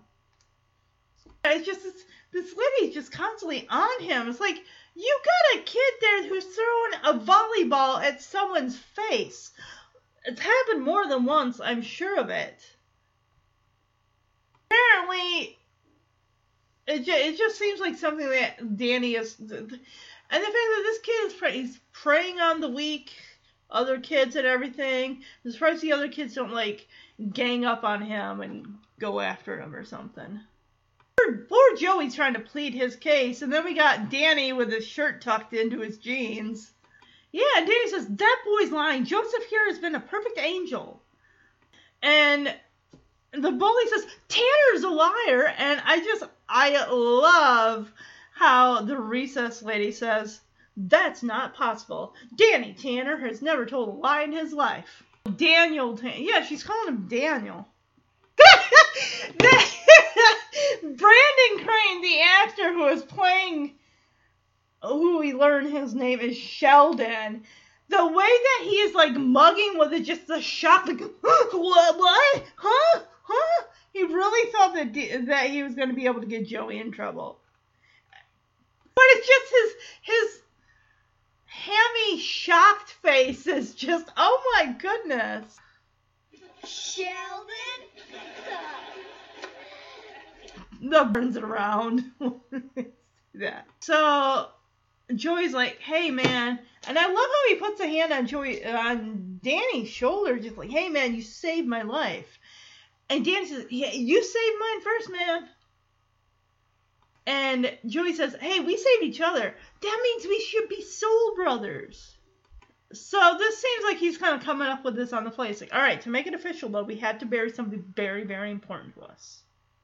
Of course, we get neat, clean Danny, who's like, bury something when we get dirty. I love the exasperated look that Joey gives. Like, oh man, I, I you need so much help here, Danny. I, I don't worry, I'll take care of it. I love how Danny puts his hand. It's okay, I'll be careful.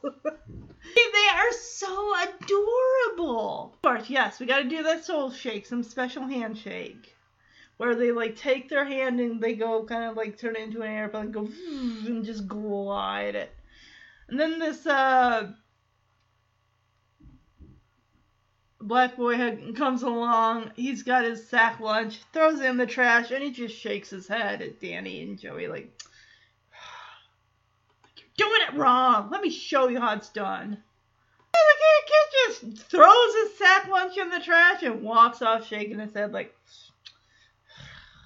So here we go. Whoa, whoa, she just delivered Sheldon to the principal. It's like, oh, I got another kid I gotta watch, keep an eye on.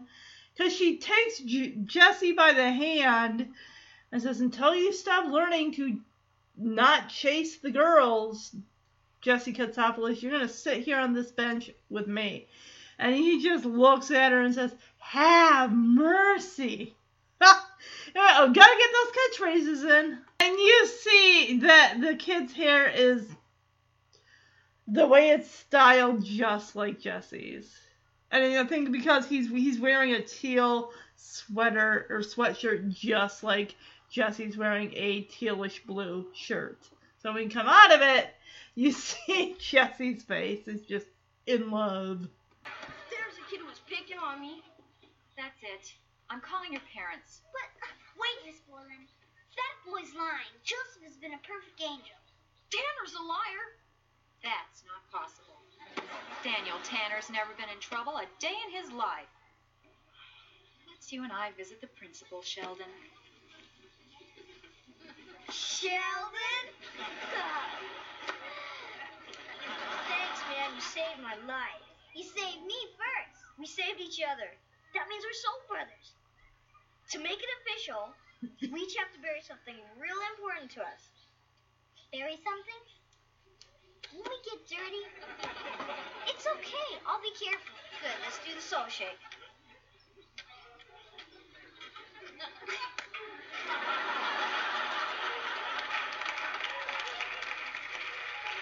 Until you learn to stop chasing the girls, Jesse Katsopoulos.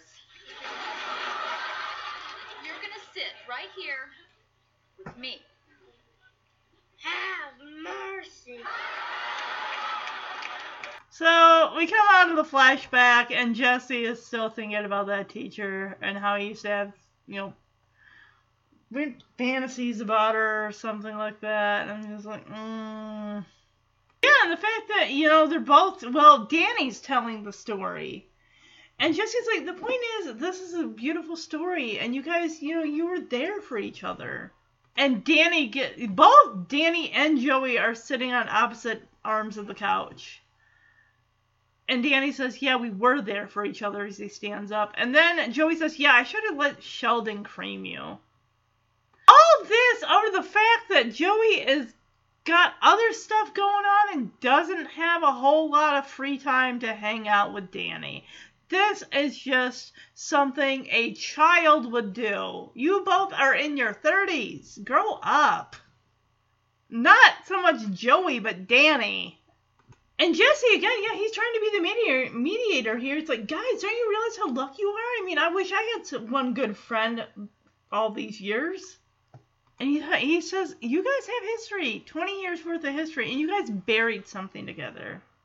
Soul Brothers, yes. So Danny is just, he's ready to, what's he gonna have Joey do? Move out?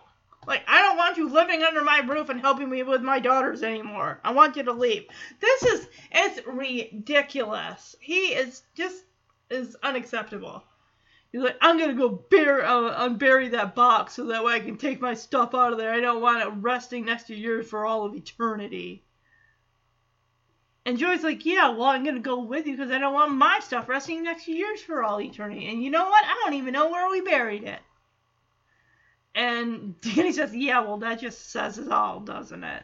And then as Joey and Danny leave, Jesse's thinking to himself, hmm, Miss Borland, I wonder if I still have her number. How? How did you get her number? This is leading into some creepy territory. I'm just gonna move on. I remember that teacher. I used to have fantasies about Miss Borland dancing on Laugh-In with socket to me painted on her tummy. Sorry. Anyway, that was a beautiful story, man. You guys were there for each other. We're there for each other. I should have let Sheldon cream you. Come on, guys. Don't you realize how lucky you are? I mean, I wish I had one good friend all these years. You have history. You guys buried something together. You're soul brothers. All in the past. I'm gonna go dig up that box we buried, because I don't want my stuff resting next to yours for all eternity. I'm going with you because I want my stuff too, and I don't remember where we buried it. Well, that just says it all. Miss Borland. What if I still have her number? I just thought of something. Bo- her last name was Borland. Was she related to Al Borland? Probably not. So DJ takes Michelle and puts her in the hallway saying, Michelle, you can't live here. You can't live in my room. Then she goes to her old room where somebody says, No, Michelle, you can't come in. This is not your room anymore. And this poor girl is confused. She's like, Oh, what a day. So she just ends up, Michelle just ends up going into Jesse's room. And here comes Harry.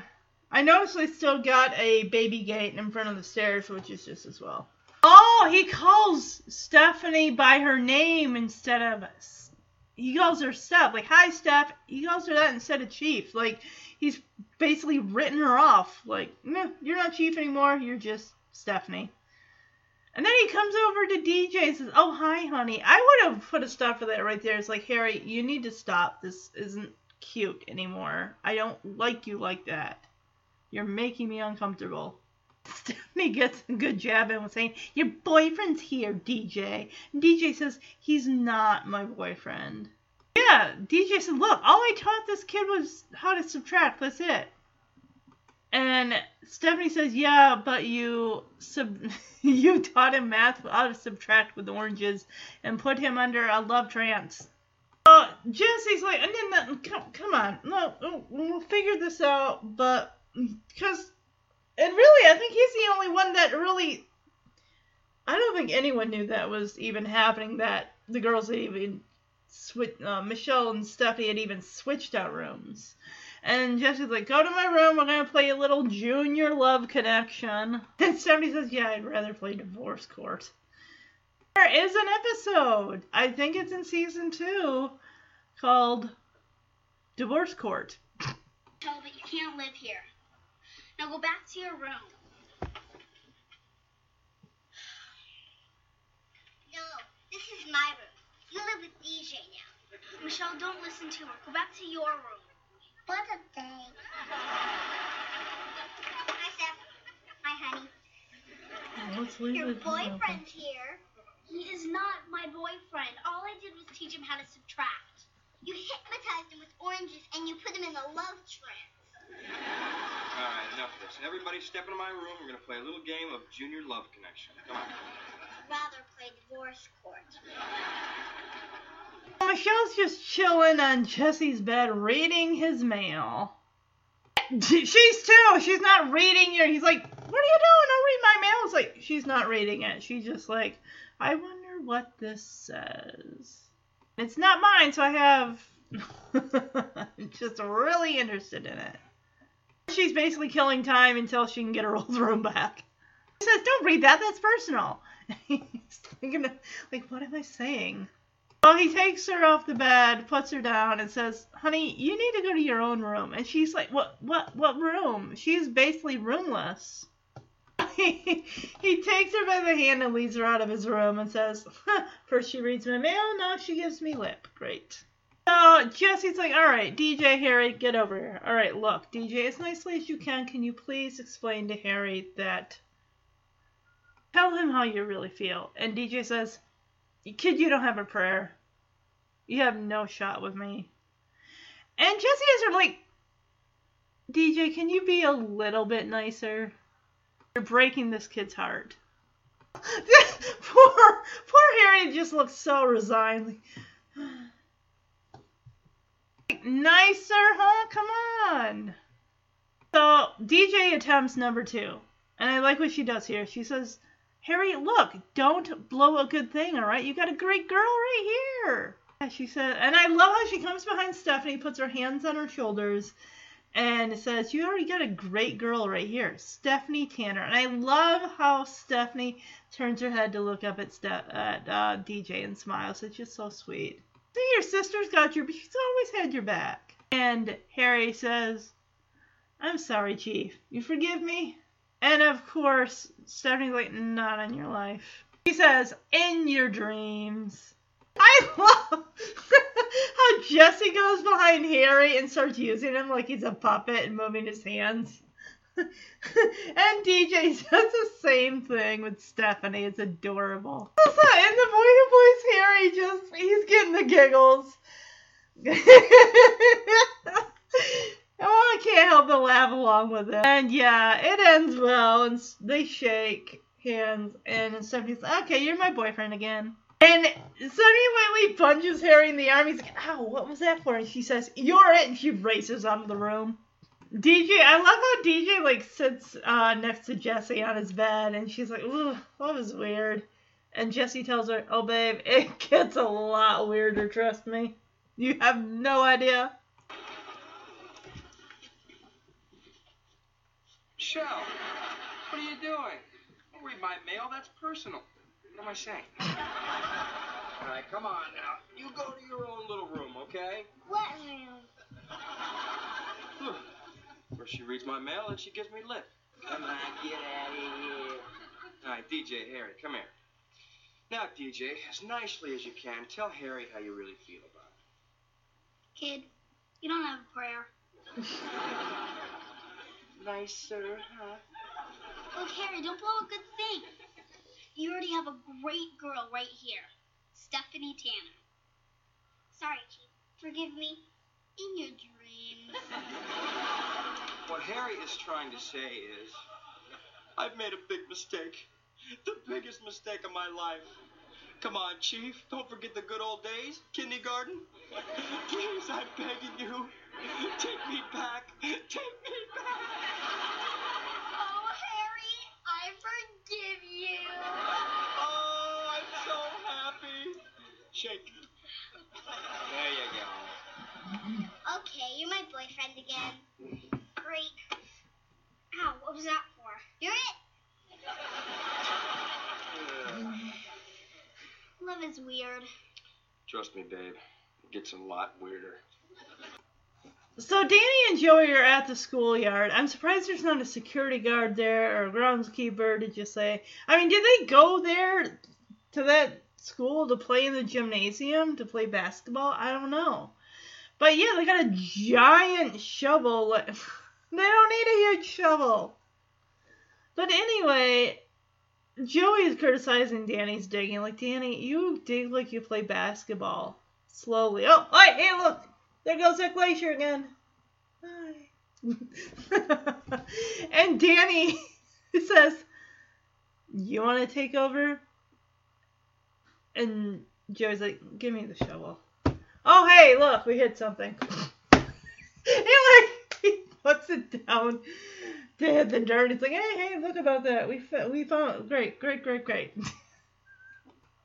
so they are so amazed at this thing. It's like they forget that they're fighting.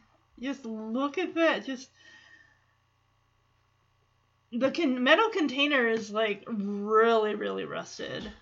The fact that they were able to just pop the top off that that canister without it, you know, being I mean, 20 years is a long time. I don't think anything that's in there, and the thing is, nothing is in like a sealed Ziploc bag or anything. That stuff would have been ruined. I mean, under the dirt, even though it wasn't too far under. Yeah, he gets his old Giants cap, and it barely fits him. I would not be putting that on my head unless they ran it through a washer. And Joey pulls out his very first insult book. He pulls out the pledge, which is just on a lined piece of paper. Again, I don't see how that would have survived 20 years. Mean, with all that dirt piled up there, it looks like maybe they buried it under like a foot of dirt. Yeah, Joey takes the pledge and starts reading it. February 23rd, as Joey reads, this is to prove that he pledge on our most sacred possessions to be soul brothers for life. Even if one guy moves very real far away, which I don't think they did. I mean, unless I think by that time that Joey's parents probably were divorced and they just remained in in San Francisco for the duration. Ride on, get down, stay funky. You know, all those hip sayings from 1970 or 1968. Signed Daniel Ernest Tanner and Joseph Elvin Gladstone, which is funny because in the episode Nerd for a Day in season three, they say their middle names again. And I love how they laugh about it here, like, oh, we had such horrible middle names, didn't we? I just love how Danny looks at Joey and says, "Oh, we have we have horrible middle names."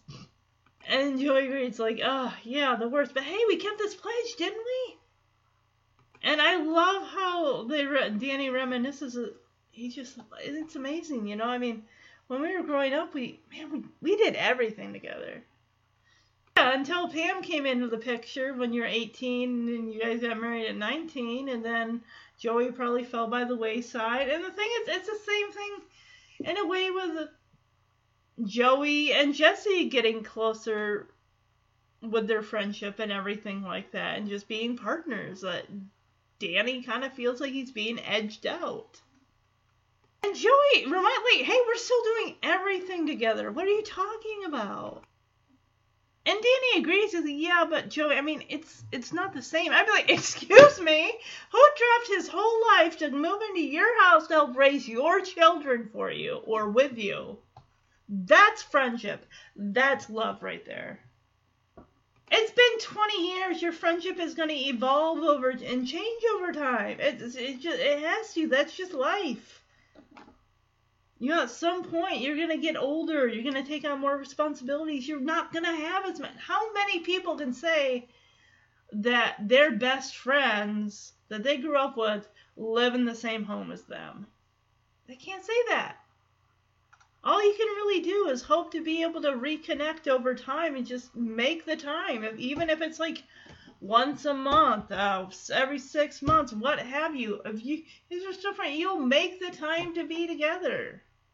And this is where it comes out. Danny says, you know, I feel, I feel kind of stupid saying this, but, you know, ever since you and Jesse became good buddies, and now you're partners with your business, I just feel like I've been left out. Almost like, it's not like he's spending every waking minute with, with Danny. It's like he's got his own life too, and so does Danny. You guys live in the house, same house. You see each other every single day.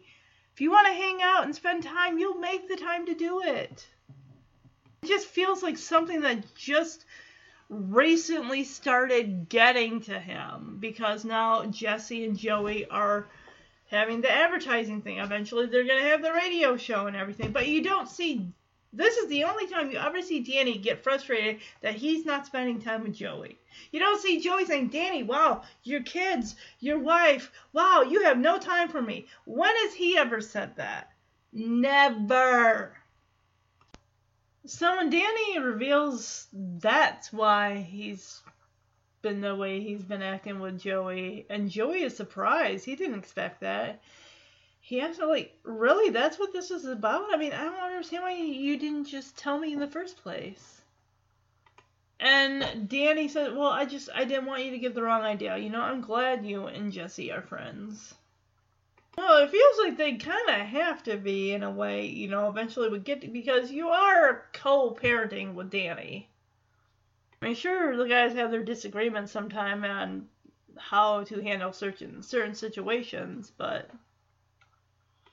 obviously they do learn that sometimes two heads or three heads are better than one. They're all learning as they go along.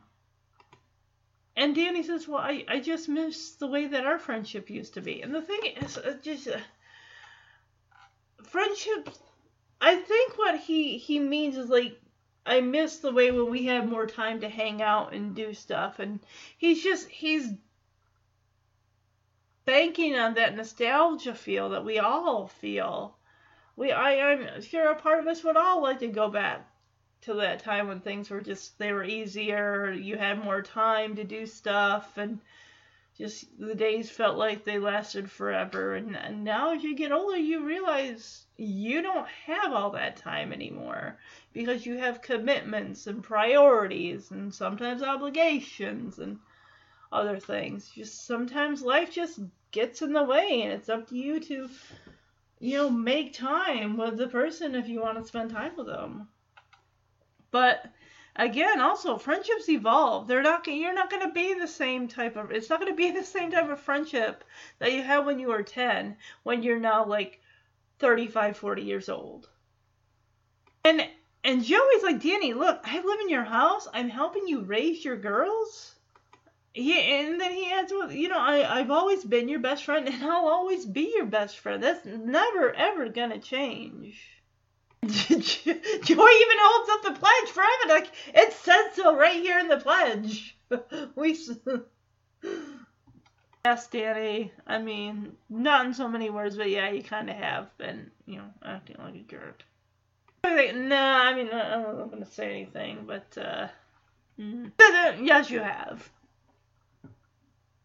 No, Joey, don't, don't don't give him credit saying he had a good reason for no he did not that was pure there it's like I would have said, you know what, next time if you're feeling something, Danny, just come and tell me straight out. Please don't be acting snippy like this. And, and Danny was acting very childish. It's like you could have just said, "Hey, Joey, I'm I'm feeling like we need to have some uninterrupted you know, time. Just go hang out or something."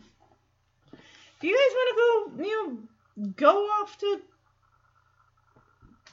wherever, just go hang out, have a guys' weekend and stuff like that. But now it's not so much just them being best friends because Danny's like, no, this needs something. It's missing something. See, they put the book and the pledge and the hat back in there and says, hey, why don't we come back in another. Anyway, before we get to that, Joey apologizes, which I feel Joey has nothing to apologize for. Danny is clearly the one that had the issue. But Joey says, Danny, look, I'm sorry if I've been taking our friendship for granted. You're working! You have a job that you get paid to do. That is not taking a friendship for granted. That is working. You li- again, you live in the same house. You're gonna see each other. Maybe in passing, but you see each other. It's not like you don't see each other at breakfast time. You don't see each other at dinner time, and you can like talk about your days. And Joey says, but just remember this: no matter what happens, we're always there for each other. Oh, and they do the soul shake, the soul handshake. Oh, this just this hurts so much hearing him. Joey's one that says, "Hey, why don't we bury this stuff again and come back when we're old, little old men and dig it up?" And it just, oh, it breaks my heart because Danny never gets to that point. Sure, he might be in his 60s in Fuller House, but he does not. Oh, it just it breaks my heart to hear that. I know they're characters, but even still, it still hurts that realization. And Danny says, "Hey, by then maybe I'll be so shriveled up this cap might fit me." Well, I'm sure you can. Well, I don't know. Did they? Did ball caps have the adjuster on the back back then, or was it just as one size fits? If you're lucky, it fits whoever. there is no adjusting. But the cap, the book, and the pledge, and that's when they're like, "No, this needs something." I honestly would have found something better to put that stuff in and rebury it. Like I wouldn't have buried it back of the school. Bury it in your backyard. That house is gonna be there in the Tanner Fuller what have you family forever. So you may as well just get something that will keep that stuff good. I mean, how it lasted 20 years in perfect condition without the elements getting to it over two decades, I have no idea. Danny, come on. You dig slower than you play basketball. There goes that glacier again. You think you can do better? Here, you dig, okay? Watch with it. I hit something. Believe this. Wow, this is it. Oh, man. It's my old Giants cap.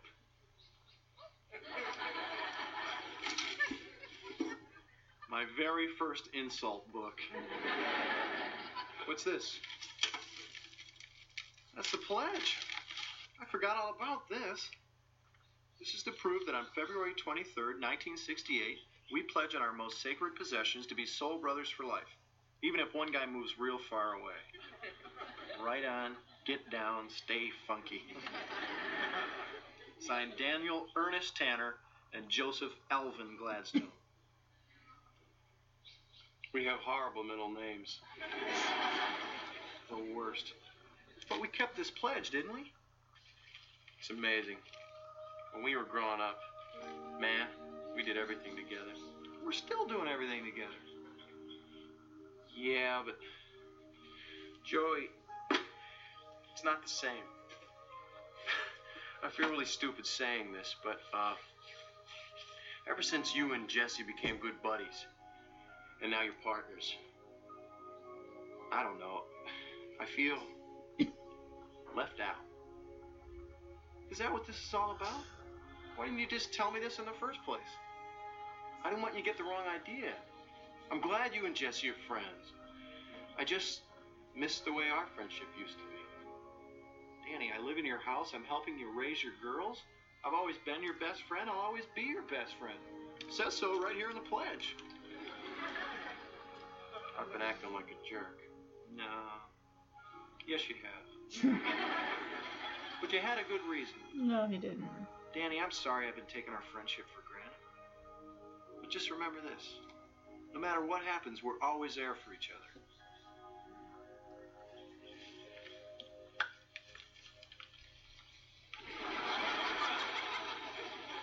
Hey, what do you say we bury this stuff again and come back when we're little old men and dig it up? Yeah. By then, I'll be so shriveled up this cap might fit me. okay, here's my cap, my book, the pledge. Wait a minute. Something's missing here. So jo- Jesse comes by and he's like, "Oh, you guys are nuts! I had to stash the girls at the Gibblers and come down here just to bring you, or rush down here just to bring you my blow dryer." As far as he doesn't have any, I mean, that's the same schoolyard that he was in. Yeah. Joey says, "Sorry, I mean we needed your most prized possession. If it's something that he uses on a regular basis, unless he can go out and buy another one." Not to mention, you're just putting that thing in a rusted out canister and putting it in the ground. I, the elements are gonna get to that thing. I would have like. Do you have anything else? Any like Elvis memorabilia, something small that could fit in there? So Danny hands Jesse the pledge to sign as Jesse reads. That is, this is to prove that Danny T. Joe. Oh, it's a new pledge. This is to prove that Danny T, Joey G, and Jesse K are officially soul brothers. So no middle names. Pals and best friends forever. And Jesse, Lee, wait, no, this is you guys' thing. I mean, I don't want to interfere with that. And I like how they say, like, no, this is. Now this is our thing, is in all. We're all in this together here. So I like that they make a new pact to include Jesse. Yeah, he says you you guys don't have to do this. This is your thing. And Jesse, Danny tells him like, no, now it's our thing. We're all in this together. Well, Joey says we're all in this together. It's just it's so sweet. Jesse, honestly, he feels so honored. You know, he's like, I'm so touched. Thank you so much for including me.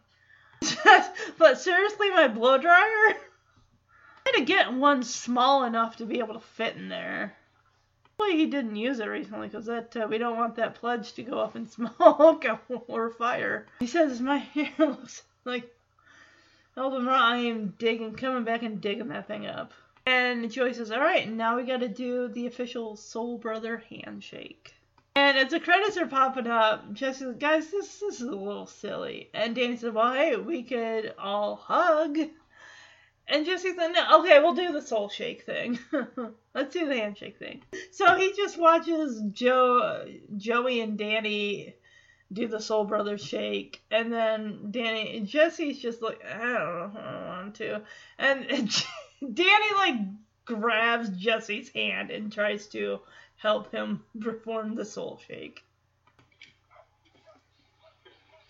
You guys are nuts, man. I had to stash the girls at the Gibblers, rush down here just to bring in my blow dryer. Sorry, we needed your most prized possession. Sign here. This is to prove that Danny T, Joey G, and Jesse K are official soul brothers, pals, best friends forever. Oh, you guys don't have to do this. I mean, this is your thing. Now it's our thing. We're all in this together. Thank you, guys. I'm touched. But my blow dryer? All right. But if my hair looks like hell tomorrow, I'm coming back here and digging that thing. Well, now we all got to do the official Soul Brother handshake. Guys, isn't this a little silly? We could all hug. Let's do the shake. Hey, watch. All right, so that was the episode. I hope you enjoyed it. Now it's time for the best outfit of the episode and worst outfit of the episode. Best outfit, I do want to give that to Jesse. I really liked his black suit jacket with the tealish blue button up shirt. And second best outfit, I want to give it to Joey's black v neck sweater with the fuchsia, yellow, and blue shapes and then of course the tealish blue shirt underneath. I really i just i, I like that it went together. Worst outfit i would say the pink sweater that stephanie's wearing when she and dj and harry come into the kitchens. I wasn't a fan of that. Tanner teachable moment is just this. Like i just said through the episode friendships are going to change as you get older. Childhood friends, you know, some you keep, and some, unfortunately, life kind of gets in the way and you just lose connection. Sometimes down the road, you reconnect, and sometimes just friendships just kind of dissolve over time. You know, you get other interests, you get older, you have new responsibilities, and sometimes it's just like even with me, the friendships I had growing up as a as a kid and a teenager,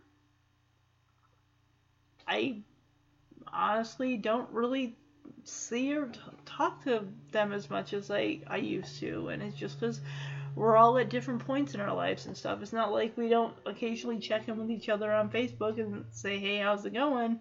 But it's not anywhere near what it was when I was honestly like 11 through 19. But that doesn't mean that I haven't met, you know, new friends and colleagues along the way as I've gotten older. Just as, and another thing is like your interests change. You're not going to have necessarily have the same interests you had when you were in your teens. You, have, and you get older you become an adult. You have adult interests that you find other people that have share the same interests that you have that you know anyway.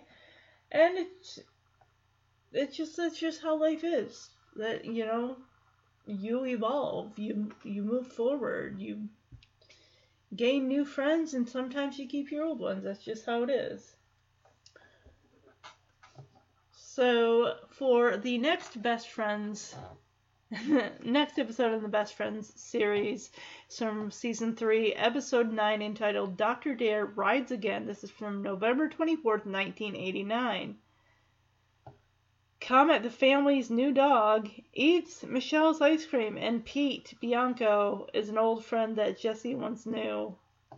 He visits the family when Danny and Becky are away on a talk show styling trip feedback and some of Jesse's old ways pop up.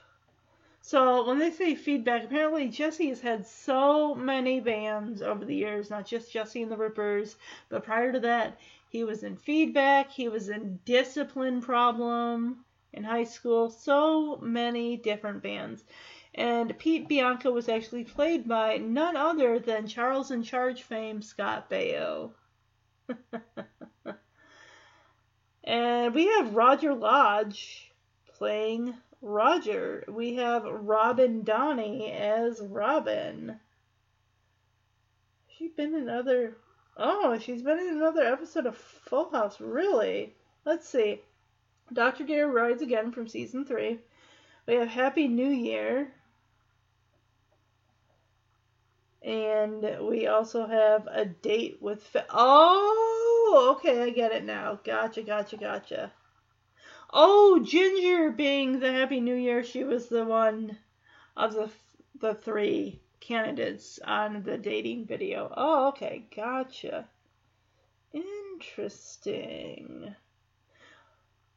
So look forward to Dr. Dare Rides Again, the second episode in the Best Friends series, and then after that, it will be season four's good news, bad news. So that focuses on DJ and Kimmy. Whereas this episode, Dr. Dare Rides Again, focuses on Jesse and Pete and how they are both at different points in their lives. So, yeah, Pete Bianco arrives into town. He's pretty much living the same life he did when he was 17. And Jesse has grown up. He's evolved. He's in a relationship. He's helping raise three girls. He's got a lot more responsibility, but that old life keeps, you know, calling to him. And it's like, you are not that same person anymore. Alright, like I said, I hope you guys enjoyed the episode, and I will be back next week with Dr. Dare Rides Again. Have a great weekend, everyone. If you want to email the podcast, you can do so at omhcfhfhpodcast at gmail.com. Bye bye.